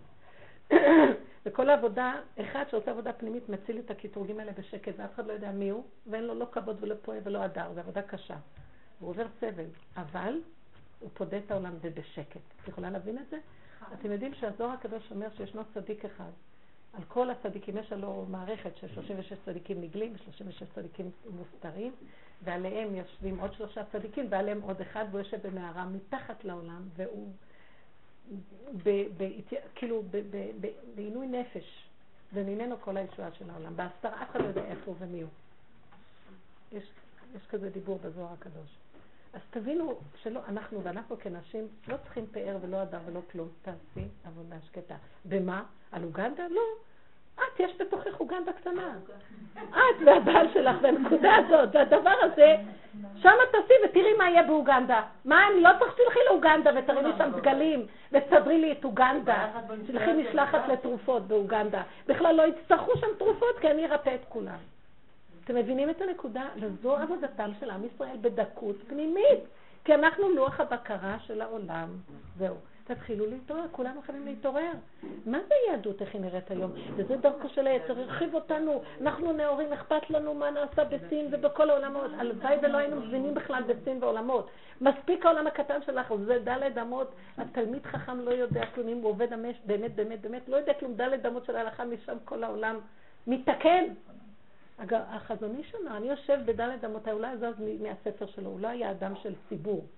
הוא היה מאוד מופנם ושקט, והוא עבד, הוא אומר, מתוך, אז אמרו לו, אולי תצא, זה היה אחרי חורבן יהדות אירופה, ולבנות את הישיבות מחדש, תצא, יש לך השפעה. אז הוא אמר, אני עם דף הגמרא שלי בונה את כל החורבן של השואה. חזון איש. תבינו, תבינו את האיכות של עם ישראל. וזה מה שאנחנו מדברים על הנקודה. בואו ניקח את הסיפור, האב סיפור שלנו הראשוני.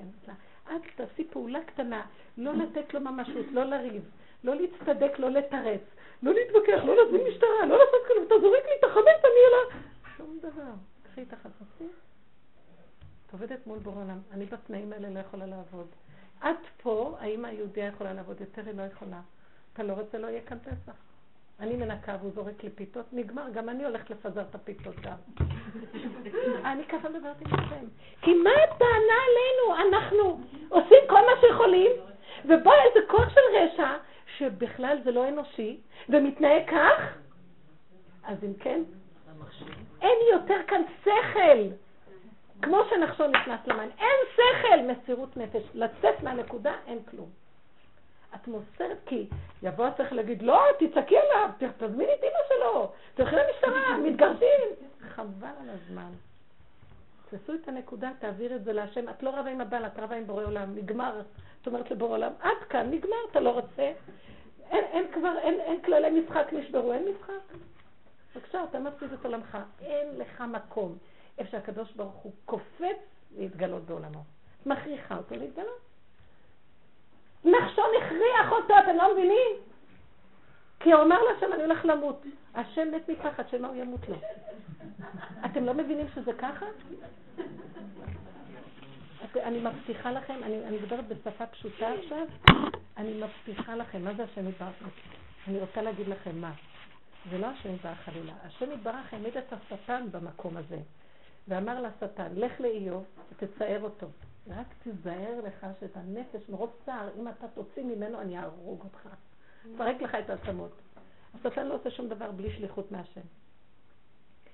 אז חז"ל אומרים שהמצוקה של השטן הייתה יותר גדולה ממצוקתו של איוב. שהוא עכשיו יפחד, למה שאני אפחד? אני הולך למות. הוא יבוא לקדוש ברוך הוא ויגיד, נחשון טבע, השם יפרק לו את העצמות. אז הוא מהר, הוא הלך אתם לא מבינים שזה כאן מאחורי זה מסתתר כל הבלאגן הזה. זהו, זה נקרא ישועת השם. הלוא השם יכול בשנייה לסדר לנו ישועות בלי, כנגד, בלי שטן, בלי כלום. אבל הוא יצר בחירה, דבר והיפוכו, והוא רוצה אותנו בבחירה. היצר יודע את הנקודה הזאת, ואנחנו לא משתמשים בה נכון. וגילית לכם סוד מאוד גדול. השם, והוא רחום יכפר עוון. אני גיליתי סוד מאוד גדול פה, אני רוצה להגיד לכם דבר אה? אני אומרת כאן נקודה אחת מאוד עמוקה. כשאני לא עומדת מול בורא אני מתחצפת חלילה, אני עומדת מולו ואומרת לו, לך, אני הולכת למות. קטרק שכמוך הרגת את כולנו, משגע את כולם, ואתה עוד בא, ואני צריכה להגיד, אה, לא רוצה. אני בעל כורחי בא לעולם, בעל כורחי הולכת, בעל כורחי תיתן לי חדר, אין צדק פה, אין יושר שלום, אתה כבר הסרחת יותר מדי. לא מדברת להשם, אתם לא מבינים שביני לבין השם יש כוח כזה? ואם אני לא אנצח, איך אני אנצחת אותו? תעשה מה שאתה רוצה, שלום. את זה הוא לא יודע. מתי הוא מתחיל לקבל חיות? שאני אומרת לו, לא יפה מצידך, אני לא יפה, את לא יפה. אתם מכירים את זה? כן. אני לא מתווכחת איתך, לא כלום, ניצחת שלום, לך, אתה צודק. תגידי למישהו שמרב איתך, אתה צודק. אין לו מה להגיד. אתם מבינים את הנקודה? זהו זה. השם, אין, כתוב, מפי עליון לא תצא הרעות והטוב. השם הוא לא, הוא כולו מוכן לגאול אותנו כל שנייה, והכל טוב אצלו תמיד, אבל הוא סידר משחק. ויש בחירה פה, ומה נעשה? את מי הוא גואל? את מי שהבין את הסוד הזה, ונפרק אותו מול... אז השם אומר, ניצחוני בניי, זה מה שרציתי, תפרקו כאן את הכללים האלה. מה שכל הזמן מחזיק את הגלות הזאת, אנחנו מפחדים שהוא עכשיו יפחד. אם אנחנו לא נלך עד הסוף עם הנקודה שהוא יתחיל לפחד, שמה יפרקו לו את העצמות. שהוא יפחד, הוא מפרק אותנו. הצד השני, הצד ש... יצר רע, שהוא יפחד עכשיו. אנחנו מפחדים, מפחדים. אם אני מפחדת, זה הפחד הזה צריך ללכת עד נקודת הסוף. מי שעומד מול הפחד עד הסוף, נגאל. במה השטן מחזיק אותנו? בהפחד. פחד. פחד. פחדו. עד כמה נפחד? נחשון אמר, די, לא רוצה, נמות וגמרנו. זה היסוד של עד הסוף באין אונים אליך, אני כבר לא הולך מולו, אני הולך אצל בורא עולם ואומר לו, יותר מדי כוח נתת לו. אתה רוצה, תחריב את עולמך, אנחנו כבר לא יכולים. אתם יודעים שאנשים יגידו את זה? כי אנשים חוות כל היום את המוות. אז לכן אנשים יעמדו, אבל מה, הן מפחדות? כל היום אנחנו מול זה, וכל היום בורחות מזה, אז תלכי לזה וגמרנו. את תחיי. אומר דוד המלך לא אמות כי יחיה ואספר מעשיך, כי השם ניסה אותו בניסיונות שעד, שלו, עד, איך הוא צעק אליו, רק לשטף מים רבים אליו לא יגיעו. עוד רגע קצת אני כבר מת וזהו, מה אכפת לי? אתם מבינים? זה המקום של הישועה, ובמקום הזה אנחנו צריכים להבין. אנחנו עומדים מול נקודה שהיא לא הגיונית. כמה נעבוד, כמה ניתן את כולנו, כמה, ועוד נחזיק שאנחנו לא בסדר? שהוא יפחד עכשיו.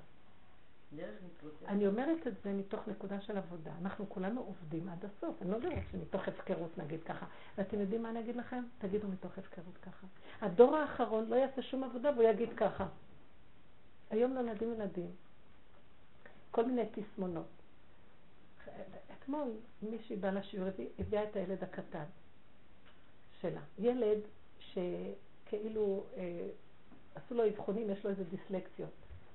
אז הילד הזה, פתאום הוא יושב שם ואף איזה יתוש לעין שלו.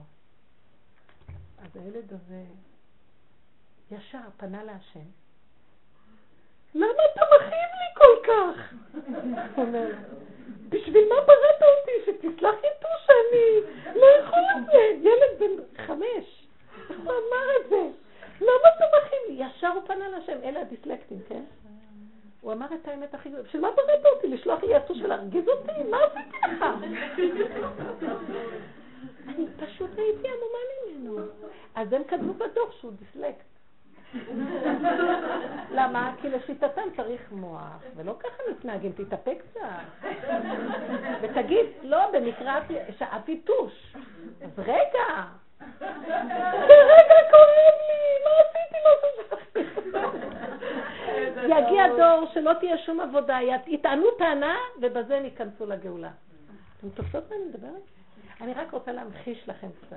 אנחנו דור אחר שעוד נותן עבודה, לנו שכל ואנחנו מתמקחים וזה וזה, אבל תחפשו בעבודה הזאת דבר אחד. תחפשו את הנקודה שכבר אין לכם כוח. בבקשה, אל תנסו שיהיה לכם עוד קצת כוח. זה גאווה. אתם מכירים מה קורה לנשים? יותר... אני, אני ראיתי את זה כל הפסח הזה, בנות, עמדנו על הרגליים שעות על גבי שעות, לא גמרנו אחת בוקר, לא גמרנו את זה, ולשתות כאילו מסדר, להפשיר, להכניס עוד פעם, אנשים, ואני הרגשתי שהיו רגעים שהנשמה פורחת לי עוד רגע, מחולשה. אז אני עמדתי מול הנקודה הזאת ואמרתי, ריבונו של עולם, תציל אותי מאותו כוח של התמסרות שהוא יכול למות ברגע אחד, תרחם עליו. אם לא, זה עניין שלך. לא יהיה להם מה לאכול מחר בבוקר. דוד המלך אומר, דרך מצוותיך ארוץ כי תרחיב ליבי. כתוב בליקוטי הלכות שדרך מצוותיך ארוץ, זה שדוד המלך אמר שגם הדרך ארץ בשבילי זה כמו מצווה. אני רץ אליה כמו מצווה, וככה יהיה לי לב, כאילו יקבל את הלב. הדרך זה דרך ארץ. דרך ארץ קדמה לעולם. תדעו לכם שרק ככה יבוא הגאולה של העולם, לחזור למציאות של הדרך ארץ, כן? והנשים נקראות דרך ארץ, כן? יש את הדעת, שזה התורה, ויש דרך ארץ. הגברים עשו את התיקון שלהם בכל הדורות, גאוני עולם, למדו תורה. אין, זה עיקר התיקון שעברנו, בתיקון הדעת של עץ הדעת על ידי לימוד התורה. נשאר החלק האחרון של הנשים, כמו שבמצרים על ידי הנשים נגאלו, גם לקראת הסוף תהיה גאולה על ידי הנשים. כן. מה? מה אמרת רגע? מה אמרת מה? שהגברים גמרו את התיקון שלהם? כן. הם מרגישים לי כמו הדבר הכי פחות מתוקן בעולם. לא, כי הם, אה, זה, זה הבעיה היא שלנו. תדעו לכם שלדעתי, מה שאני רואה, הגברים גמרו את התיקון. הם גמרו את התיקון, ואם אנחנו לא ניכנס למקום הסופי, הם יהיו טיפשים כל כך, כי אתם מכירים את הדבר שכבר מושלם ולא, ולא, ואין, לא נפתח לו הפתח, אז הוא עוד פעם נהיה שוטה. תבינו מה, עד, עד שזה כבר ייראה לא נורמלי, איך יכול להיות? אתם מבינים מה יקרה פה? תדעו לכם שהמקום של הנשים זה הזמן הזה. אין טענה לגברים, אין לטעון, אין להתרגז, אין כלום. תקומי, תדוני את הנקודה, תפתחי אותה, תעשי משפט, תעלי אותה להשם, תתחילי לעבוד באמונה. תעזבי את בעלך, תעזבו את הבעלים. תעזבו את הבעלים. אני מבקשת מכם. מה זה תעזבו? אין טענה, אין מענה, אין טרוניה, תעבדו, ומול בורא עולם. תעבדי יותר, לא בצד, לא צודק, לא זה, אין לטעון. תיקחי את הטענה, תעלי אותה להשם. את לא מבינה שהשם עשה שהוא דווקא מקשיח את ליבו כדי שאת תתחברי דרך זה להשם? אל תחפשי ממנו איזה צדק או יושר. זה משמיים ככה נעשה.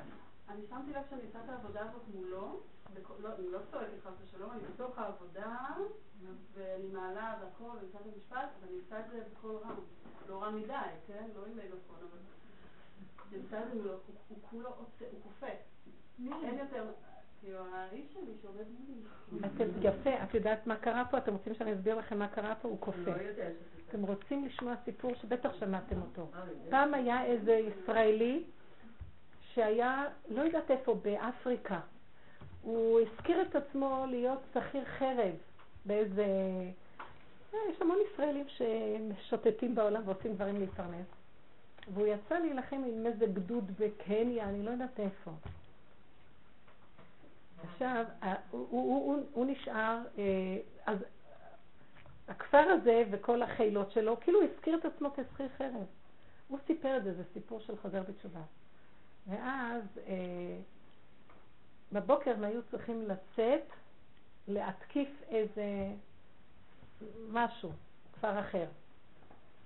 אז הוא אה, היה קם בבוקר, והוא אמר לרגע, אני יוצא הצידה, להתפנות או לעשות משהו, לא יודעת מה. הוא יצא, נכנס לתוך השבילים, ונכנס למעדי היער ככה, ופתאום הוא מסתכל, ומולו עומד נחש. והנחש עומד ככה, מתחיל לעלות ככה. עכשיו, זה עורר לי, מה ש... מי שדיברה פה, מי שדיברה את, דיברת, זה עורר לי. מה עורר לי? הוא עמד מול הנחש, קפוא, מרוב פחד. והוא לא ידע מה לעשות. הוא נזכר שכל תנועה שעומדים מול הנחש ועושים, הנחש יכול להתנפל עליו, נחש קוברה ענק, יכול להתנפל עליו ולעקוץ אותו. עכשיו, הנחש מסתכל משני הצדדים פה, אין לו מבט ישר. כשהוא מתחיל לזוז, הנחש רואה אותו. כשהוא עומד ישר, הוא לא רואה אותו. אז הוא לא מאוים. אז הוא עמד כל הזמן ולא זז. הוא לא זז, הנחש לא זז. הוא לא זז, הנחש לא זז. שמונה שעות. לבסוף, הנחש ירד ונעלם למעדי היער. והוא חזר וכל המחנה היה שחוט. הכפר ההוא התקיפו אותם בדיוק באותה מידה ושחטו אותם. אז הוא עזב, חזר לארץ וחזר בתשובה. סיפור ידוע, מישהו שמע את זה אולי. עכשיו אני לקחתי מהסיפור הזה דבר אחד, הנחש, היצר הרע. הוא עושה לי ככה, אני עושה לו ככה. הלו, אנחנו מתנועים בתנועה של הדיבור. אז הוא קופץ עלייך והוא קץ אותך. הוא עונה לך, את לא עונה. הוא לא רואה אותך. היא לא פונה אליו, היא פונה אליו, אין לו את מי להתקיף, הוא קפוא. תדעו לכם, אנחנו לא רבים עם הבעל, אנחנו רואים השטן והיצר הרע שנמצא הוא בו ובי. כולנו מסוכנים, יצר הרע גדול. תמיד רבו אשר היה, הייתי נכנסת אליו, הוא היה עושה לי, שתקי יהיה לך טוב. זה, זה דבר שצריך ללמוד. להשם הכל פתוח, רגע הם אליו, לעולם, וכאן, תזהרי. אנחנו כל היום עקוצים, מוכים. אז זה הנקודה. תתפסו, תדברו. אפילו אם את מדברת לעצמך למעלה, הוא לא ישמע את הדיבור הזה אפילו. למעלה, למעלה. אתם יודעים מה זה לדבר למעלה? תפרקי, תפתחי, תעלי את הכל למעלה. אין לכם גאולה יותר גדולה מזאת. זו עבודת הנשים בישראל. כל האימהות, כל הצדיקות, ככה הן עבדו. ככה עבדה אסתר בבית אחשוורוש. היא לא הלכה למלך. אין כזה דבר לדבר, לבוא. אין, עד שהוא לא נתן לה רשות לנקודה בכלל. אין כאן מה. אנחנו בלי רשות פורצות גדר, נכנסות למשבצות אחד של השני, אין כבוד, אין יחס. התורה ביקשה מאיתנו לכבד, לטובתנו. אבל יש לנו כאבים להתקשר לבורא עולם. הוא סובב את הסיבה שהמצבים האלה ייווצרו כדי ליצור חוק ומשפט איתו. כאן יהיה לנו ישועה, גילוי שכינה ממש. אם נתעקש על המקום הזה, נראה אור מאוד גדול. אנחנו מפוזרים ומפורדים לכל עבר. אנחנו בהפך מכל כבודה ותמלך פנימה. הנשים עלו על כולנה הרחבות והשוטטות והתיירות וכאילו זנות, והכל באצטלה דרבנן. אנחנו לא עובדות נכון. אני היום מפרידה ורואה, נשים הכל מכוסה מכוסה, אצלי הן בהפקרות ויצנות. ויכולה להיות אחת בבגד ובפנים היא עובדת. אני מעדיפה ששניהם יתקיימו, גם תורה וגם עבודה, אמונה. וזה עבודה. אבל אנחנו צריכות באמת לקחת את הכלים ולעבוד. לפרק ולעשות משפט זה להבין. כל מה שמסביבנו זה סיבה לראות מה צץ לי, שנאה, קנאה, פחד, חרדה, כאבים, טענות, מנות. זה קשור אליי, לבורא עולם. ואז אני לא צריכה לבוא, יש לנו איזו תפיסה מוטעת כתוצאה מהדעת הלא נכונה. אני צריכה להיות מושלמת לפני שאני אבוא להשם. הוא רוצה אותי עם כל המערומים והלכלוכים שלי אליו. והוא יצר את המצב הזה כדי ליצור איתי, שאני, שיהיה לי עם, עם מה להתקשר, כי אם הייתי מושלמת הייתי צריכה אותו. ולא, איך אומר, לא מחשבותיי מחשבותיכם. אני סובל את כל הלכלוכים שלך, אני אוהב אותם, כי מהלכלוך שלך אני עושה אוכל. את אוכלת אוכל ועושה לכלוך, אני לוקח את הלכלוך ועושה אוכל. בורא עולם הפוך. אל, אל תדאגי לו.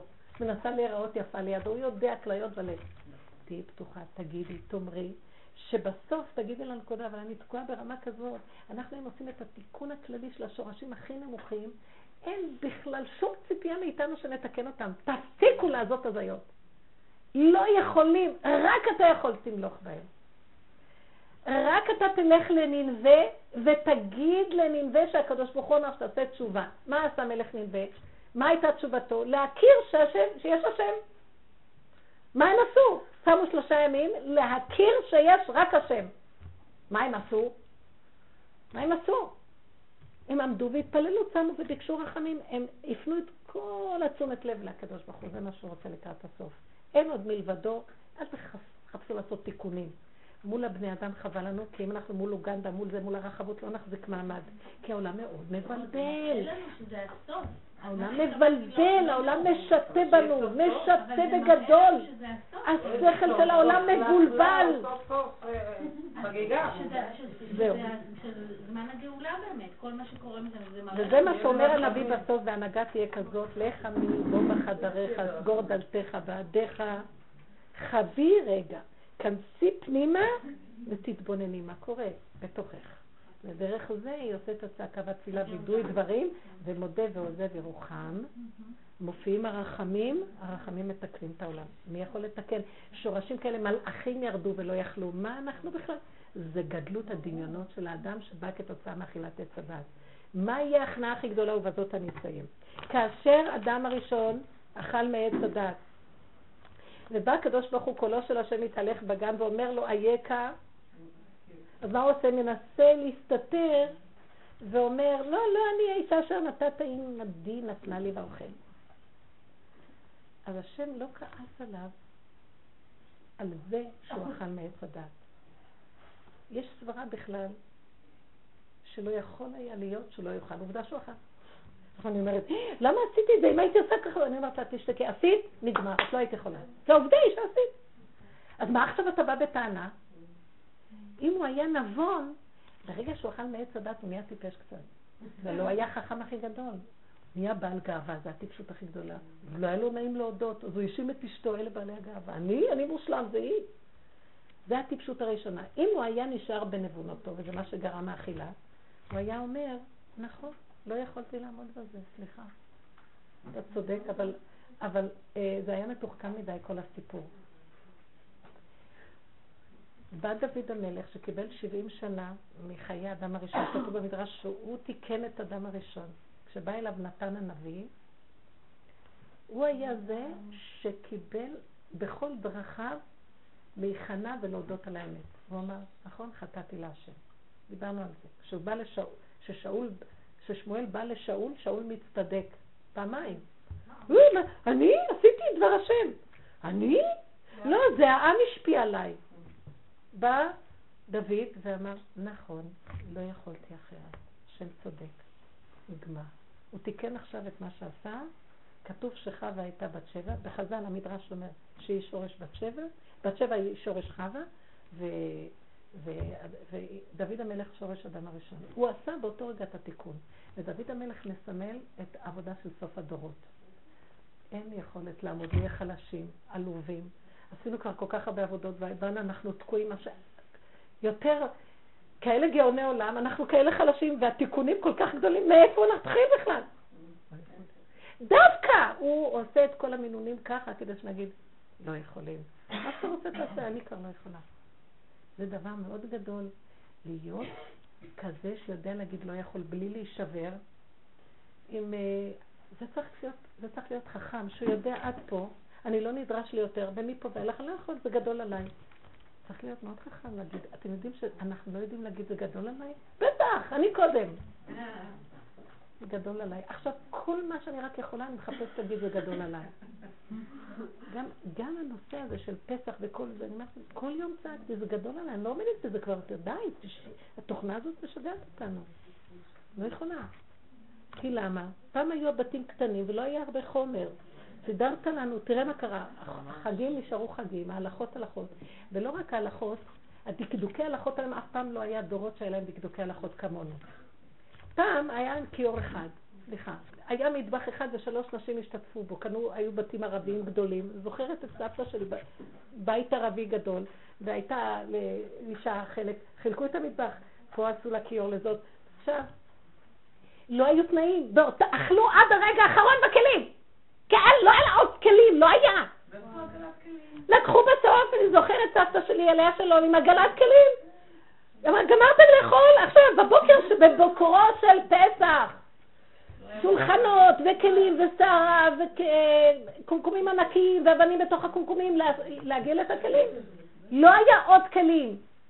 היום יש כלים כאלה וכאלה וכאלה וכאלה, אז יש המון שאלות. אז יש המון שאלות, יש המון חומרות. תנור כזה או כזה או כזה או כזה או כזה או כזה או כזה. מקורגל כזה או כזה. לא, אז לא בזה, אז לא בזה, אז כן בזה. היום על חד פעמי יש שאלות. תאכלי את זה ונגמר להם. זה לא נורמלי. נכון, אז למה זה? ואחר כך, אני, אני, אני קניתי איזה כלים שנה שעברה חד פעמים להגשת אה, קומפוט או משהו. באתי להגיש בפסח, אז אה, אחד הבנים קופץ עליי כנשוך נחש. לא כתוב על זה כשר לפסח, אף פעם לא היה שעל כלים חד פעמי יהיה כתוב, אבל כבר נהיה גם. גם על האקונומיקה נהיה כתוב. לא חשוב אז הוא אומר לי, אמרתי לו, אה, טוב, לא. ואת לא יודעת מה, מה, זה. גנז את זה. השנה פתחתי את זה, נזכרתי שיש לי את זה לשנה שעברה, והגשתי להם בזה. הוא לא אמר שום דבר. הוא אמא, ביררתי את זה עד הסוף, למה זה? ואיך הוא סגר עליי, ואיך הוא הסתכל עליי, ואיך הוא דקדק איתי, ואיך הוא זה. מבוהלים כולם. בסדר, אני אומרת להם, אני ערבייה.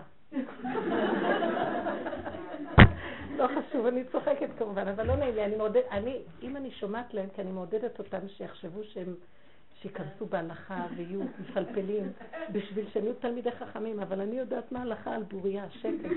אני יכולה להגיד להם מה הלכה. נכון, נכון, נכון.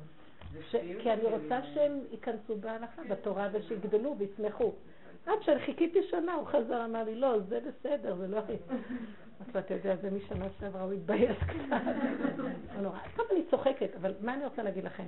שיש היום המון המון המון עבודה בנקודה. והמוח הזה תופס אותנו הרבה. אתם יודעים מה? בואו אני אגיד לכם דבר אחד. בגלל שאין לנו עבודה פנימית במידות, מה נעשה עם המוח והשעות הפנויות? אבל אם ניכנס בעבודת המידות בפנימיות, תדעו לכם, השם ייתן לנו את החוכמה המדויקת מה לעשות בהלכה. חוץ מזה שיש הרבה ידע בהלכה. אבל הוא ייתן לנו בדיוק את הדיוק במדידה הנכונה, ויש, והוא גם ישמור עלייך, שלא יבוא היזק. כי השם שומר עלינו, כן. והשם שומר שהוא לא, בשום אופן לא, לא תעברי על דבר הלכה, כי את עושה לו את העבודה הזאת, הוא ישמור עלייך בעבודה הזאת, וככה זה. אבל אנחנו לא צריכים להיכנס, ולכן שוב פעם, כל המסר הוא שכל עיקר העבודה שלנו, אנשים לקראת הסוף, לעבוד במידות ובפגמים, דרך הסיטואציות של החיים, בבחינה של מבשרי, איך זה אלוקה, זה לא קשור לדעת ולימודים, זה בהתנסות של החיים. ושמה לדבר ולחיות עם השם בדקה מן הדקה. מה זה עם השם? עם הפה שלי, עם ההכרה, פה והכרה. ואם אנחנו עושים ככה, לאט לאט את עוזבת, מה זה את עוזבת העולם? את בעולם, אבל את לא בהתקלות בעולם, את לא במריבות עם העולם. העולם הוא רק מספק לך את הסיבה על מנת לריב עם בו, זה לא לריב איתו, זה להביא את הסיטואציות למצב של פירוק. ואז יש גילוי מלכות שמיים. זה התהליך שלקראת הסוף יביא את המציאות של הגאולה. זה מה שהצדיקים האמיתיים עושים בחדרי חדרים. וככה הם מביאים וממליכים את השם עלינו, ואנחנו, דעו לכם שאנשים, זה עכשיו הדבר האחרון שעוד יכול להושיע. ואם אנחנו לא נתפוס את הנקודה הזאת ועוד נמשיך עם ההתרחבות של המוח וההשכלות והדיבורים וכל הדברים מהסוג הזה, אנחנו מפסידים את השעה הגדולה הזאת של האפשרות להיגאל. השם יזכה לנו ברחמים, מתוך עבודה של עצמה, לכת עם השם אלוקיך, באמת עם עצמנו, להיות אמיתיות עם עצמנו ולא לפחד, לעלות אליו בפחד. תודה רבה לכם. מה יהיה? מה יהיה? מה שעכשיו.